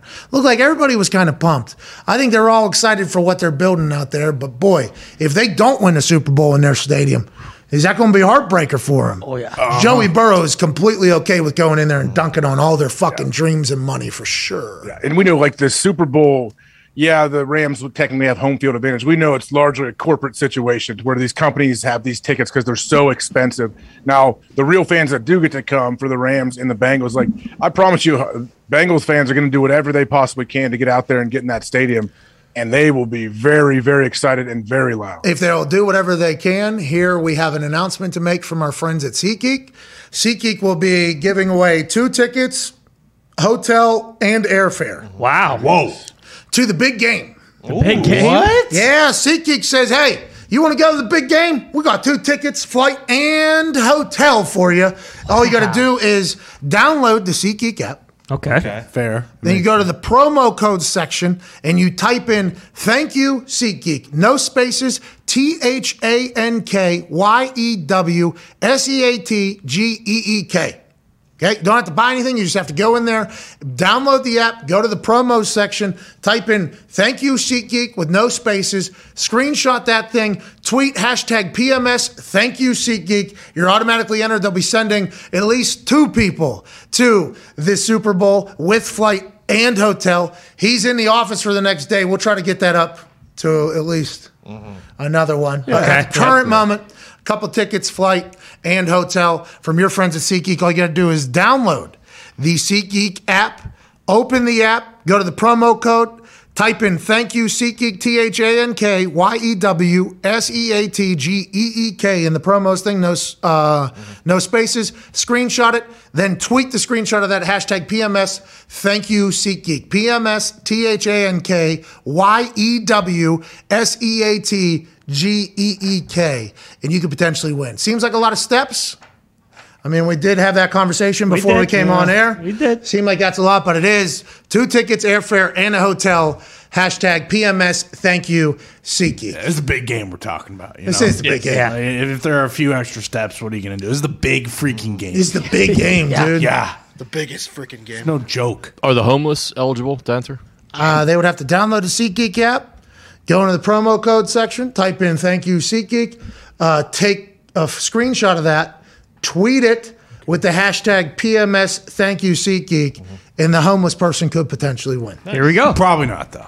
What's What that? you- What do you Why say that? Probably not. What is he Well, you're saying Why? luck doesn't seem to be on their side often, and it Luck's might not be. on their side. I assume if Kroenke gets wind of that, he's saying absolutely not. I tried to move these bums out of here. I'm not letting Now them you come to see my he's state. trying to send it back. Yeah, you shitting me? Send them to Oregon. Okay, done with this shit. All right, so once again, download the SeatGeek app, Okay. go into the promo code section, Uh-huh. type in "Thank you SeatGeek," Nike Secret. no spaces, screenshot that, Right. tweet out hashtag PMS thank, Thank you, you, SeatGeek, and you'll be automatically entered to potentially win two tickets, flight, and hotel to this, the big game. The biggest game. go. That's awesome. The biggest baddest Shout, game. shout out to SeatGeek. That is kind of a lot of steps now that you repeated it. You don't say, yeah. Should, but you know what? Hey, what's the what did these tickets resale for? Five grand? Like what are they going for? Six is Again, the lowest. Yeah, they're. I think. But who knows what that's going to do over the next couple of weeks? People are talking about Bengals Rams. You know how interested are people going to be? Well, I think if you go Matthew Stafford versus Joey Burrow, that's a big time story. I had a Twitter uh, poll that I put up last night actually, and I was excited to see the early reactions. I was excited to see who people thought it was going to be. I asked, is it Burrow in them? Or is it Stafford and them? Who do you think is going to win the Super Bowl? Only put it up for 14 hours, and it felt like there was a lot of action early. I think we got like 39,000 votes within the first couple hours, or first 10 hours, maybe. I'm not sure what the final four added up. Uh, right, 78,000 votes. Burrow and them. Wow. 61.5% to Stafford and them with 38.5%. I'm surprised by this. AJ, are you surprised by this, or do you just expect that since I put this out, every Rams fan was in Rams sta- in SoFi Stadium? sure. So they didn't get to vote on this poll, and Cincinnati was watching along on the internet, or do you think this is going to be uh, a telling story for the next couple weeks that people like the Bengals? Well, I think it's going to go up and down over the next two weeks. How people like who they think will win. I'm I'm a bit surprised, 61 percent to 38 percent. I'm surprised at the gap. I thought it'd be a little closer to 50-50 here with people. But uh, so who are the are there any lines out yet? Are the Bengals a favorite or the Rams favorite? What's going on? I assume the Rams are favored. So the Rams opened three and a half and it immediately went to minus four for the Rams. Do you think the the pool would have been different though if you would have put Bengals, Rams versus Burrow, Stafford? oh, you think people are strictly Yeah. picking Burrow over uh, Stafford? Try another one. Do another one today, Pat. No, but what about in them? Yeah. Yeah. I mean, There it was the team. It wasn't just. Well, you know, people, don't always understand. What? I got a lot of credit for using NM right, actually, by the way, by a lot of people. Pretty pumped about it. No big deal. But a Burrow in them, that heavy over Stafford in them, whenever it's a four point favorite for the LA Rams in their stadium, is fascinating. I think the issue that the Bengals might run into, and it's these graphics, by the way, for the next two weeks from Dirty, who is a Yeah. Uh-huh. die-hard Rams fan Strap in. are going to be Yeah. next level. I mean, we're talking about some great Rams stats and mm-hmm. graphics that are going to be coming out of dirty, and we're all very happy for dirty. Oh, yeah. Like you Boy, dirty. dirty. Going to be What? Couldn't be happy. What happens? what? What are you talking about? I just, you know, I mean, I'm I'm over it. It's okay, but the Packers should be in the fucking Super Bowl. They don't choke two weeks ago. Stafford's got to go play in the cold, and they're probably playing the Bengals. Well, unfortunately. But they ain't. but they ain't. yeah. But they ain't. They choked. So yeah. you so know, you're mad I'm at dirty for that? No, it's just you know. I mean, hey, there's a team goes all in, gets all the guys that everybody wanted throughout the season, you know, and and here It they was those are, quarterback so. graphics he was making. He, was, he kept airing off them. Yeah, Yeah, he you did. Derek Carr on there instead of yeah, Rodgers. It's just interesting. I'm very uh, happy for Dirty. Hey, let's talk about it though. Peyton goes to Denver, goes to the Super Bowl. Tom goes to Tampa, goes to the Super Bowl. Now you got fucking the thought that Matthew Stafford gets traded to LA, goes to the Super Bowl. How come every other team doesn't just be like, you know what? It seems like the teams that are most, you know, aggressive and try to make plays are actually winning. Mm-hmm. And it's good for business to be seen in front of 200 million people at the Super Bowl. How come we don't do that more regularly? And do you think this is going to make a lot of quarterbacks get antsy about their next home, even though some reports are saying that all is hunky dory right. at home? And I'm not talking directly about Aaron Rodgers, but like Russell Wilson, you think about it, it's been kind of uh, glimmered and talked about. Aaron Rodgers, it's been talked about a little bit. There's a lot of success being painted in other places when quarterbacks get up, go on, and do their thing their way. I mean, that that's right in front of our eyes. It's happening right here. Yeah, I mean Stafford, he got traded, so he didn't like he didn't. But he asked for his trade, which is Yeah. a Bingo. which is, I mean, I agree though. I understand what you're saying. similar Uh, situation. He didn't have the power. He didn't like. He wasn't able to go tell him like, "Hey, this is what I wanted. This is what I'm doing." Well, But Tom opted out of a deal, so he Yeah, actually he had to go yeah. do that and do his own thing. turned Peyton the got cut, I guess, so it is. so a- Aaron would have to demand a trade if he wants out, right? yeah. Coincidence McVay was in Mexico and that's where he went. Okay. Who, Stafford? Yeah. I mean, that was the I first think, time they met. I think all those rich whites have like that one place they all go Cabo. to. And I think they all have the. I think they all have that tight circle They, of they, friends. yeah, they, are, they do. I've seen a lot of people in uh, suites that we know up there in Oh Stafford yeah, Oh yeah. uh-huh. yeah. Funny. Hey, how about people thinking the Lions won that trade when it happened? That's awesome. That was so- Who did? A lot of people. Everybody but us, dude. What are you even talking? Not Really? I'm not saying we're the only ones that were on Stafford's side because obviously there's other people that are on Yeah. Stafford's side, but we were one of the only places, and it's documented. You can go fucking check it, dude. Yep. Where as soon as I was forced to watch these Lions games because Foxy's a Lions fan, so I'd be forced to watch this guy. He's unbelievable. If the the Rams land, I was trying to get him to fucking Indianapolis, and allegedly that was almost happening. And then obviously the whole Carson Wentz thing where he walks in and he heard some stuff. I mean, whatever the mm-hmm. case is, but if he goes to that Rams team, he has McVay, he has those weapons. We were very quickly like, oh, this guy's this is awesome. Good for the Rams going all in. Oh, the Detroit Lions get three picks and they get a little cap space save about their future and they get an aging Stafford who's never won a playoff game. People But- were saying Goff was straight up better than Stafford in this office. People were saying that. yeah, there was actually Oh, people man. saying, "Oh, look at old Gofford up there." in- Yeah. That's in- not what I said. Gofford- that's what you said. The said. Gofford No, no, no, no. originator is actually a Rams fan. Oh yeah, Uh-huh. yeah, yeah, because Stafford had a couple bad games. That's there. right. This is the first year in that offense with Stafford. First year, and everybody's like, All new players, everyone around him. Yeah, I mean, Odell halfway through. Joining us now is a man who I think uh, was maybe on our side, but there's a chance he sent it. This guy No, no, stinks. he said he stinks. Uh, okay, Yeah, joining I us remember. now. Joining us now is a man who we have a lot of respect for. High football acumen, host of the Man to Man podcast alongside Antoine Bethea.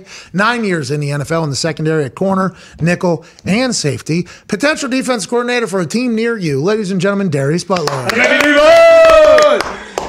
What's up, fellas? What's up? Hey, no suit today. What's going on? I had to switch it up. My five G's tripping. Every everything's you know fucking going. But who did I say stinks? Though? I didn't, who did I say You said stinks? Stafford stinks. Yeah, you said it. Let's get right I into did it. not say Stafford stinks. That's a lie. I did not say Stafford stinks. Foxy I'm said it's excited for the documented. guy. Dude, I'm pretty sure you said it. I'm pretty sure Connor said it. I'm pretty sure Tone said it. I'm pretty sure Gump said it. Pretty sure Nick said it. Nick did shake my hand today, though. Let me shake. I want to shake his hand. All I said was I don't understand why you love him so Oh, much yeah, when he yeah. Now left everyone's Detroit. narratives are changing. By. Now we know. Yeah, now we know. Yeah, I, I, didn't, I didn't say he stinks, but shout out to Gertie, shout out to the Rams. I'm happy for Matt Stafford, man. Same, you know, same draft, obviously the number one pick, and it, he, he's rewriting his narrative, you know, in front of all of us. I think everybody would have looked at his career and said a lot of uh, stat patter, uh, you know, not a winner in the playoffs. Went a long time not getting a win in the playoffs, which I, I did, you know, I was tough on him from that regard. But now you're seeing with a good team, obviously the Rams went all in, chips all in the middle. Um, and he's he's he's punched his ticket to the Super Bowl, so uh, he's definitely rewriting. Even if he doesn't win this game, I think he's rewritten his narrative for a lot of people. I agree, and it's only the first year there. It's only going to grow. You would think. Who knows how the cap will work out, but they'll make it work over there in LA. They seem to be a team that can do that. I assume it'll come to a crashing end at some point. Like the Saints have 71 million over the cap, and they got to figure that out. But let's talk about that Rams team. Let's talk about Stafford here before we dive into that defense. Maybe being a massive problem for that Cincinnati Bengals team and protecting Joe Burrow, but Joe Burrow has the moxie to get through it. I'm excited to get your take on that. Matthew Stafford almost throws that pick. It was a punt. Yeah, it is dropped. Does your entire defense and secondary know? Oh, we're fucked now. You get. Does is that something that is natural that kind of just rains on everybody? Because that's the football gods almost saying, "Hey, here's the game. You give it away," and it almost Yeah. automatically turns the shift of the way the game is going to go. Is that something you guys feel and know? And how terrible do you feel for old Cuzzy right now? He's thinking about that for Man. what the next four months, probably. Forever, forever. I mean, that was a chance to go to the Super Bowl. Obviously, uh, it's a big. And honestly, those are the those are the toughest ones to catch. You know, the ones they seem like they're in the air forever. Nobody's around. Like you said, it, it feels like a punt. Uh, but uh, huge drop. And as players, you know, it's it's about sixty plays out of the sixty-five. That's kind of a sparring match. You're going back and forth, and then it's like three or four or five plays that is that's the difference in the game. That's obviously one of them, man. It sucks for him, and that's a part of the reason I was tough on Stafford too. He's going to give you a couple of those you know, every game. But um, Tartt, man, that that that really, you know, really sucks. I, I, I can remember vividly every interception I dropped. Never on that type of stage, so I can imagine what he's what he's going through. You even saw when he was playing the game, like a couple plays after, he was still kind of like, damn, you know, still shaky. You got to have short term memory and not let that same uh, play, you know, beat you more than that play. But uh, it, that's tough to get over. Debo, what's this uh, this Rams defense going to do to Cincy? And like, what can Cincy do to beat them? Like, what do they what do they have to do? They got to keep what six seven man protection. Like, how are they going to keep Joe upright, and how do they win? Man, this this you got Von Miller, you got Aaron Donald up front, um, and this offensive line they've been getting beat up, you know, all, all playoffs. So that's going to be the key to the game is trying their best to protect uh, Burrow. And that, you know, you lost CJ as well at the tight end position for um, for Cincinnati, but you can't count this guy out, man. Uh, every game, you know, this is, this is a I, I can't remember another two year turnaround like this. You got unbelievable weapons on the outside. Um, you've had some injuries in that Rams secondary, but they they played well um, down the stretch. Eric Weddle is living, you know, every retired DB's dream. you know, you get off the couch, you go in there, play a few games, and now you're going to the Super Bowl. Um, but it, it, that's going to be the biggest thing uh, for the Bengals is how do you how do we protect now? How do we keep them upright? Um, he showed some elusiveness uh, in this AFC Championship uh, against this Chiefs front, but um, that, that's going to be the biggest thing. Is Aaron Donald? This is the one thing that he doesn't have on, on his resume. A lot of people already call him the greatest uh, defensive player ever. So uh, he'll be he'll be fully stoked for this one. The last Super Bowl he was in, he he didn't make much, much of an impact. Um, so I'll be excited to watch uh, '99. Hey, Eric Weddle said he's playing pickup basketball too. You know, just a few weeks ago, and now he's leading the Rams in tackles and a tackle for loss. Unbelievable. Now he's in a Super Bowl in LA, and he's the last image I think of when Tom Brady walked off the field was him and Weddle having like a forty-five minute conversation. I mean, Weddle's a legend. Obviously, hopefully he goes out there and enjoys this, which I would assume he is. Let's talk about that Bengals team. What did they do in the second half? That made Patrick Mahomes look like he was like Jared Goff or Kyler or one of these guys. He just seemed like he lost all of his confidence. I don't know if it, like a defense can sense that when you see it, but what did they do that made him look like a vastly different quarterback than we had ever seen Patrick Mahomes look like in that biggest stage, you think? Up, up. I would, I would have loved to see what his uh, his whoop, his rating, his heart rate, and all that shit they were putting out. What it was in that second half, because uh, momentum. A lot of people that never played the game obviously say momentum isn't a real thing, but the, uh, the, the Bengals had momentum going into that halftime. Even though they had given up 21 points, they almost gave up another touchdown. Eli Apple, who put that target on his back in his chest, made one of the biggest plays of the game right before the half, keeping Hill out of the end zone. They didn't get any points. And situationally, you rarely see the Chiefs and Patrick Mahomes, you know, fail in those, in those uh, situations, but they did. And I feel like that gave that Bengals team that momentum going into the second half. They got to stop coming out of the second half. Chiefs got the ball first. It was kind of downhill for there. You know, they, they got the rush lanes. You know, Patrick Mahomes, that first half, he was scrambling, making unbelievable plays outside of the pocket, which on the back end, you can't cover those guys for that long. And up front, the Bengals, like uh, uh, most likely a big point of emphasis at halftime was rush lanes, keep 15 contained, keep them in the pocket as much as possible. Obviously, let's eliminate the big plays from 10 uh, with Hill. And uh, they made those plays. And to hold those guys to three points for an entire half, they scored those three as time expired in regulation. And then actually played defense after the Chiefs won the toss and went on offense first. Got a stop. And then I uh, went down and got the win. I mean, just an unbelievable job by that team and obviously Joe Burrow, you know, making plays down the stretch as well. Let's talk about Joey Burrow. Whenever you see this photo of him before he gets to the stadium and he's dressed, whenever you see this dude get on the bus or get on the plane dressed like a fucking G, I assume that everybody in Cincinnati's locker room loves him, but they talk about that culture that they're building over there. They're young, they seem to get along very well, incredibly confident, and this guy oozes moxie, D. But I, I mean, he has had to have heard everybody talking about Patrick Mahomes and Josh Allen for the next 10, 15 years in the AFC. Yeah. And down in Cincinnati, I mean, there is a whole different conversation around this guy, assuming that locker room. They, they, I'd assume they think they got one of the guys, like, hey, we got a goat in the making Yeah. right now. And there's no reason not to think that, especially when he looks like this on fucking game day. I love this. I mean, th- this dude is unbelievable. I mean, his, his swag. I mean, and they asked about the chain after, asked him if the diamonds are real. His answer, I mean, just listening to him talk after, obviously, you know, showing up with the swag and the way that he plays. Um, you know, he's been telling guys all along, like, hey, like, you better get used to this shit. You know, let's get rid of that underdog mentality. You know, not having an indoor facility and all. You know, Yeah. our owner being cheap as hell, all this other shit.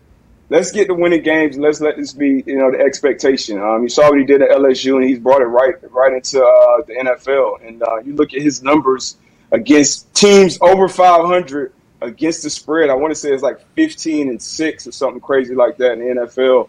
Um, so uh, this guy, man, he's special. Um, and the Rams are favored by four right now.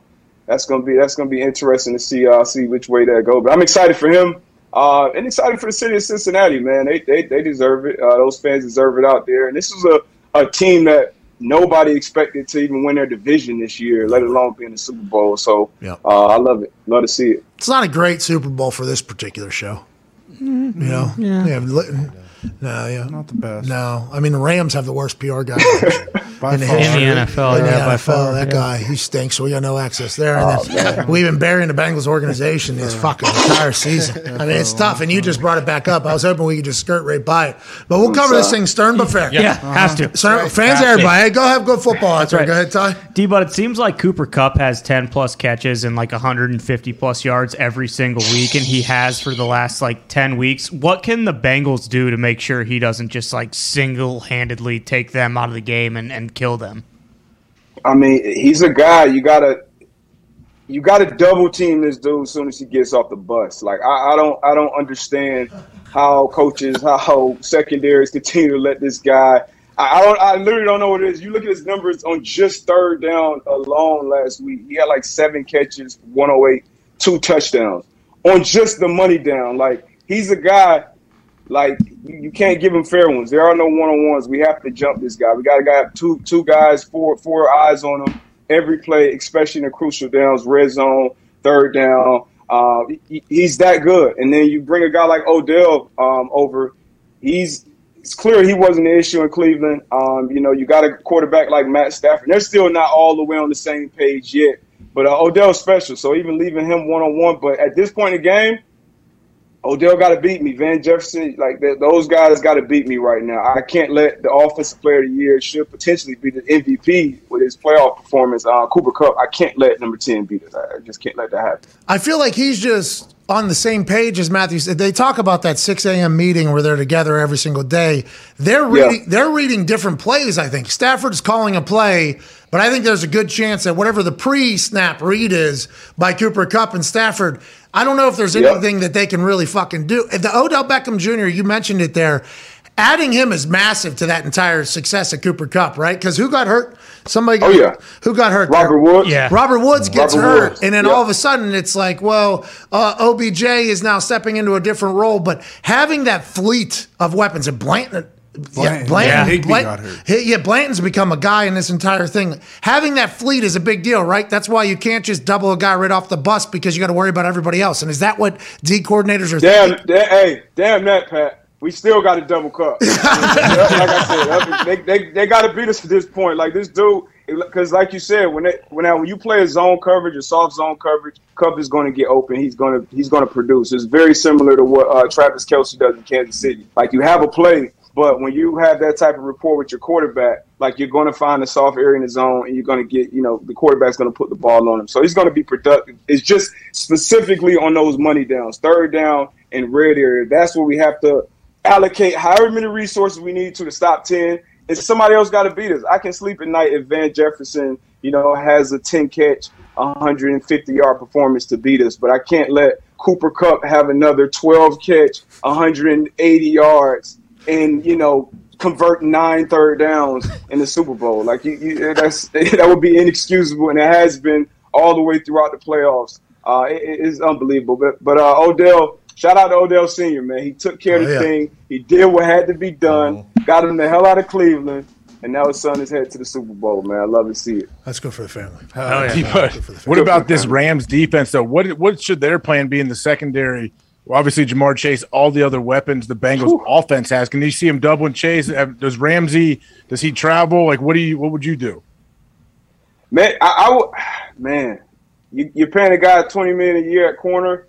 I would, I would, you travel with one. You know, you go over with one, and then Higgins. His Higgins is a guy. Does he normally do that though? you. He he's done it. He's done it. I mean, you've seen it. He plays in the slot a lot as well. But um, in bringing Weddle over, I'm sure Weddle will have a lot of input, even though he's not even been there a month.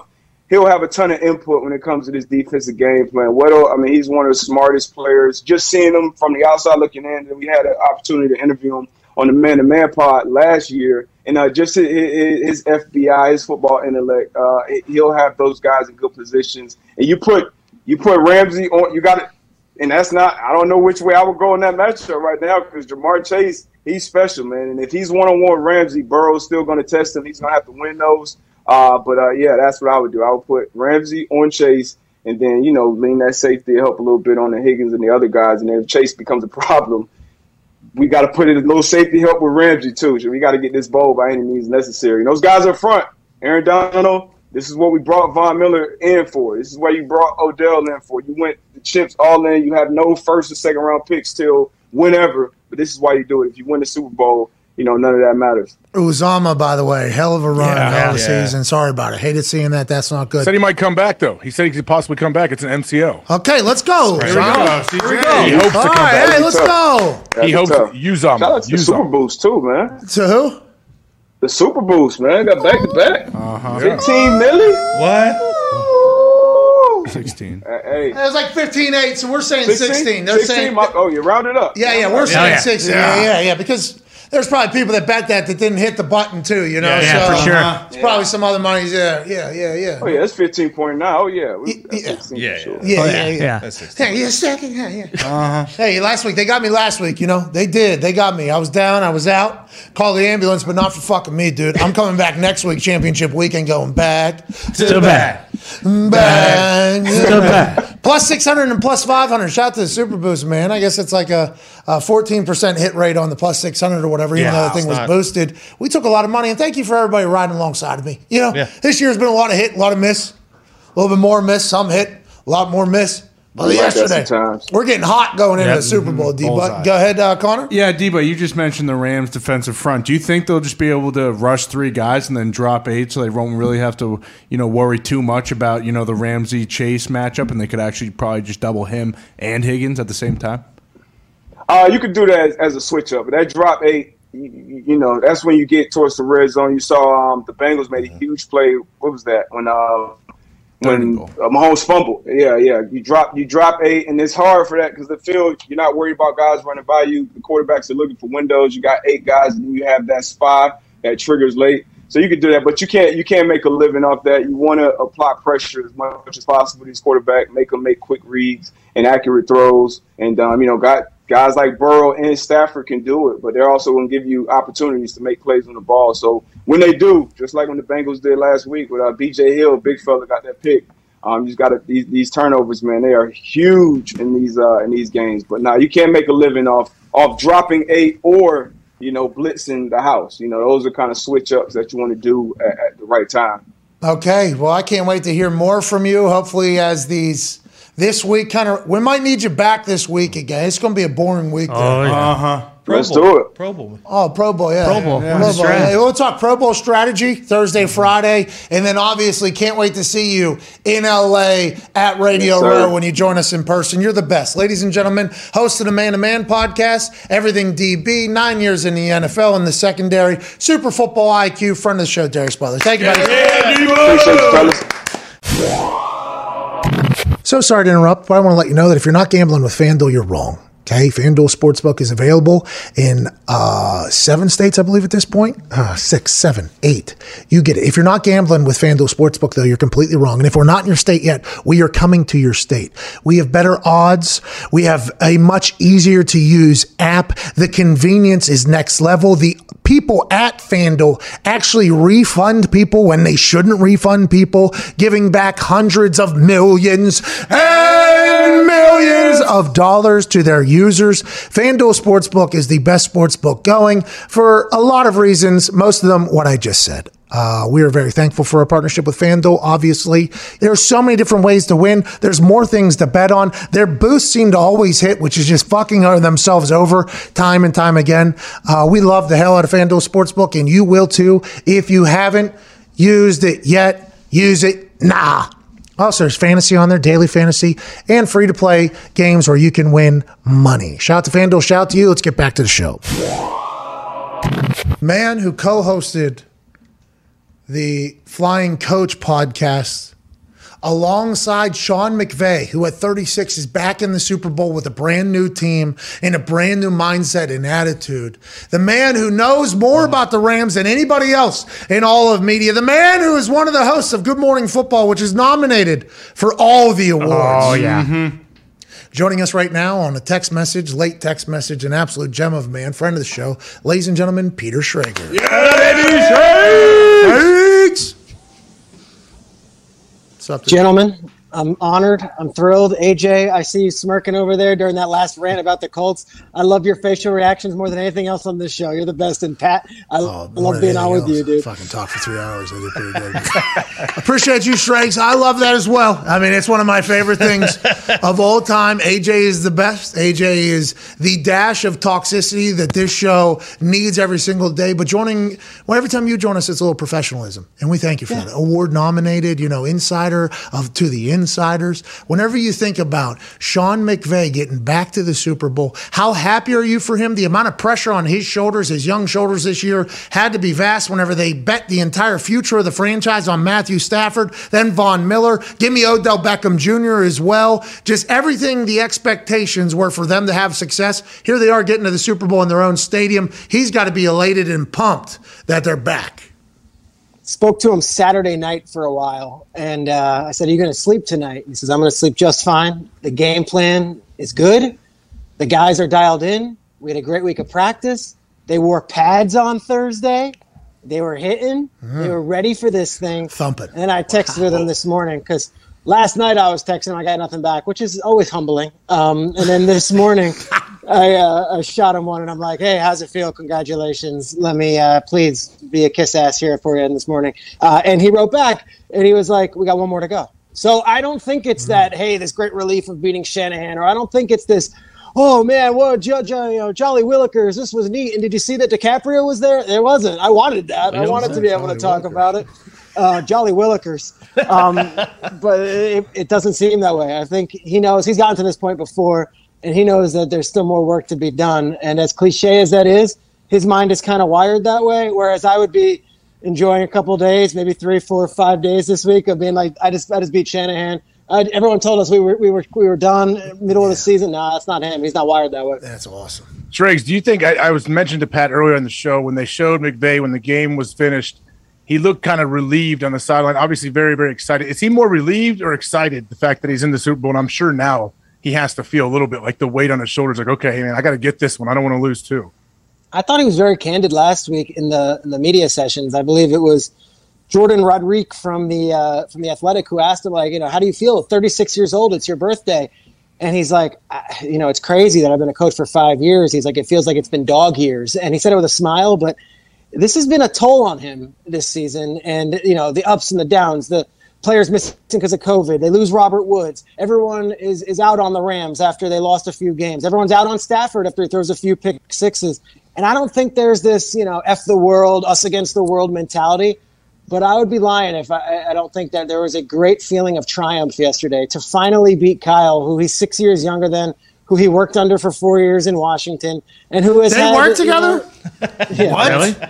Isn't that hilarious? I mean, when they went to that graphic yesterday, I just kind of grinned. I'm like, all right, yeah, that, that is a fact. That is a fact. Did you know Matthew Stafford went and played high school baseball with Clayton Kershaw? Did you guys know that? Um, Now he's in the there's a lot Super Bowl. those- there's a lot of those nuggets. But I, I feel like, you know, for all of us on the outside, it's like, oh, what a great relief. He never has to answer about Shanahan again. He has a chance to avenge that Super Bowl loss. But the truth of the matter is, I, I don't know if he is, is as in tune with the outside noise. He's got enough pressure on himself. He's the kind of guy that is a sports history nut, and like he knows what was at stake the second they started playing in week one. Okay, so how do you think this?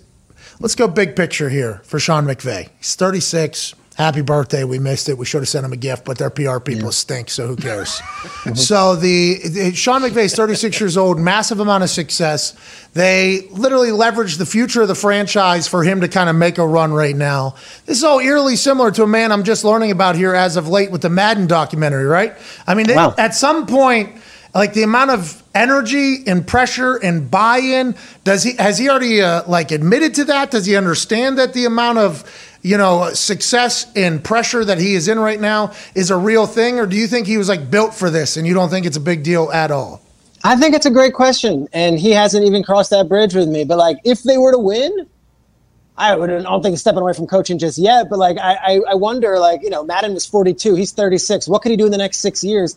I don't know if Sean McVay is one of those guys like Belichick who's going to coach till 70. He is a really smart, ambitious guy, and I, I think he's got uh, great aspirations to make a difference in the world beyond just football too. So we'll see. But again, not married yet. He gets married this summer to his fiance for many years, Veronica, who's awesome. Congrats, no, no kids. Has no kids. He's completely invested in this coaching thing, and he's given his life to this coaching thing. And I sure would like to think that you know that that he has that greater perspective. But right now, he's focused in on football, and he only wants to talk about the Super Bowl and nothing more than that. Let's talk about Matthew Stafford getting to the Super Bowl. I thought it was a very cool moment when he was standing up there, oddly close to Terry Bradshaw, talking about the entire game. And, you know, the moment with the confetti behind him, and he was thanking the fans. And for years and years and years, everybody would talk shit on him. You know, Pad Statford is the Bleacher Report gridiron thing. This guy could always throw the ball well, but he could never win. He can never do this. This year, the Detroit Lions won the trade with McVay because they got Goff and three picks and everything like that. How good does it have to be to be Matthew Stafford? And do you think there's any of those conversations between McVay and Stafford, like fuck everybody, let's go ahead and get that? Do you think that is the way. McVay is, or how do you think uh, Stafford's kind of handling this whole situation? I do, and I know you've got a Lions fan there in the building, and it's like, you know, he had to thread this needle where he didn't he didn't piss off the fan base, and that he also exited with somewhat fairly decent terms with Detroit, unlike how, how things unfortunately ended with Calvin and with Barry. And I think he did. And I don't know many Lions fans who are like, you know, f him. He got to. I think everyone's kind of happy for him. You got to think about this, Pat. In 13 years, he never complained, never said a peep. Just kind of went about his job while Brees and Rodgers Played with a and all these broken other back. contemporaries they just went ahead and they did their thing and they won Super Bowls and they won and they got MVP talk and he had the, the arm and the demeanor of all those guys. The first year he gets a shot, the first year he gets a shot with all the pieces around him and the coach and everything, he's got them in the Super Bowl. And I get, I mean, look, this is a 32 year old guy, great dude. I mean, all right, I worked sidelines for Fox for years. If you don't recognize my face from the games, it's because I did a lot of Lions games. All right, I wasn't on the 18. I wasn't Erin Andrews. I wasn't Pam Oliver. Shit, I wasn't any of them. I was on a lot of fifth, sixth, seventh crews, which meant a lot of days in November and December doing Lions games. And I would do those production meetings. And Stafford could not have been a cooler dude. He understood the score. He got what was going on, held his head up high. And while other guys were playing for playoffs and Super Bowls, and he had his moments, sure. This guy just took it, injured, played tough, played hurt, always brought it. And for him to have this moment now, good on him. I, I don't think there's a single person with a soul or with a heart who can watch Matthew Stafford and be like, I don't like that guy. Schrags, what about? You look at the other sideline, Zac Taylor, another young coach. Do you have a relationship with him? Have you had many interactions? And like, how Oh, do you think? Uh, how do you think he's going to do in this big stage? Zac's the man. Zac is one of the most understated dudes. And you know the story when he went to the bar after they won that wild card round against the Raiders, he got carded. And I'm like, that's Zac Taylor in a nutshell. Like the fact that they asked for his ID is great because that's him. Uh, when Cliff Kingsbury took Kyler Murray in that, or not Kyler Murray, took uh, Isaiah Simmons in that draft, it was in that awesome palatial, you know, sick house. The first pick was Zac Taylor, and he was in a room like I'm in right now. Nothing on the walls, and just like, oh, we'll take Joe Burrow. Like, that's Zac. There's no ego, there's no sizzle, there's no pizzazz. It's just ball. His his father-in-law is Mike Sherman, which is interesting. The old NFL coach who you know very well, AJ, um, from his Packers days, and he's been in the coaching world for a long time. Ever since he left Nebraska, he's bounced around from Texas A&M to the Miami Dolphins for many years, and now has finally landed with McVay, and then got his big jump up. And again, a- an awesome dude. Players love playing for him. And last year, after they lost to the Dallas Cowboys in Week 14, his career record was 4 20 and 1. And he gets up in one of these media sessions and he looks and he's like, I know we're going to be great here. I know we're going to win a division. I know it. I'm asking you all just to believe in this team because it's there. And gosh, what a cool thing to check back in on now, about 14 months later, and where they're going. Uh, and he's taking it in stride. Great dude, though. You guys would love him. Zac is awesome. Yeah, and if the owner wasn't so misery, they probably move on to a new coach so they don't have to pay multiple coaches. But the patience pays off. And Zac Taylor, who you, four and twenty, I mean, that would be fireable in any profession if you went out there twenty four times and failed twenty of them. But that patience, that culture build, and Joey Burrow and that crew being so young, it feels magical over there. And Pat, I would add to you, like, so you got the Rams, and last night it's Pacino, it's you know De Niro's there, and it's Jamie Foxx is in the house, Jamie and they're Foxx? showing all the celebrities. Know. You know, and they've got everyone, and then you've also got Von Miller and Odell and McVay and Hollywood and every, and there's like the Bengals, which if the Rams are number one on like the Whoa. the the, the, Whoa. let me tell you. dude. Let me explain. jeez. Let me explain. if the Rams are like the poser, Johnny come lately, let me drop in, let me be famous, all that type of deal, these Bengals fans have been through it now. 33 years without a Super Bowl appearance. They were there. I was in Kansas City yesterday.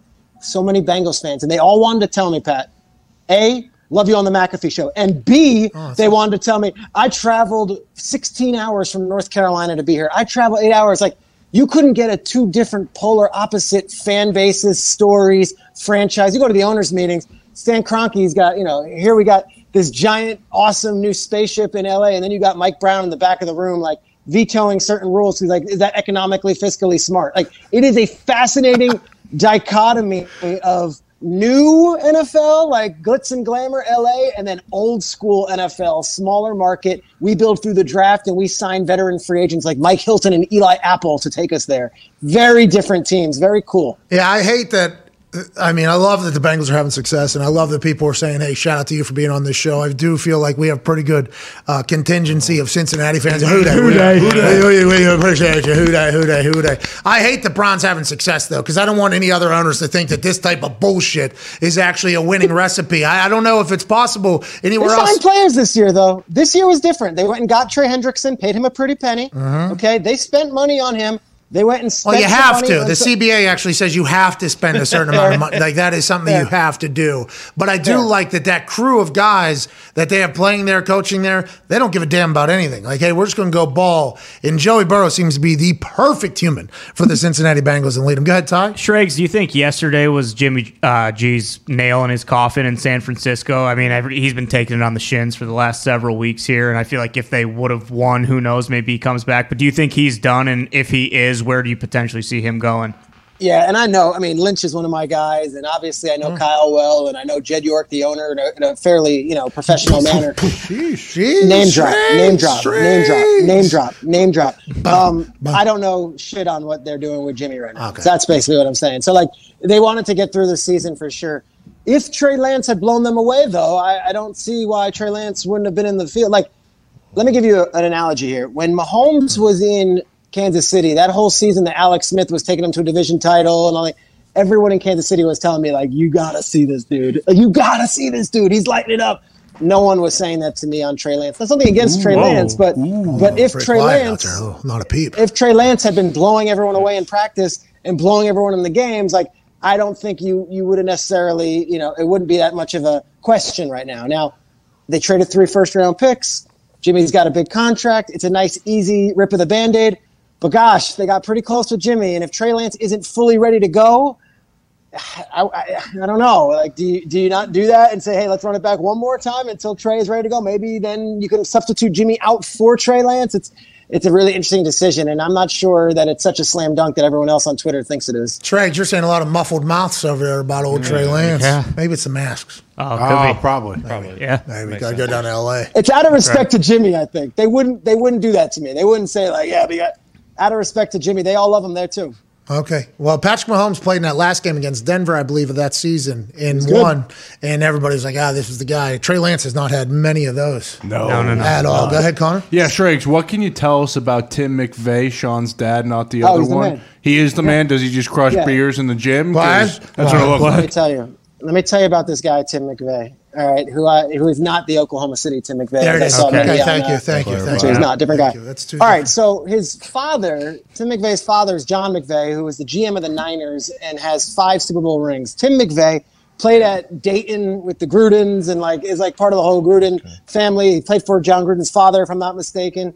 Um, doesn't go into professional football, instead goes into television and advertising, and is one of like the most successful advertising guys in the southeast in Atlanta, of all places. This like, is dude, like a big damn ham guy, He was like the Mad dog- Men. This Yeah, he's is a Don Draper. the guy.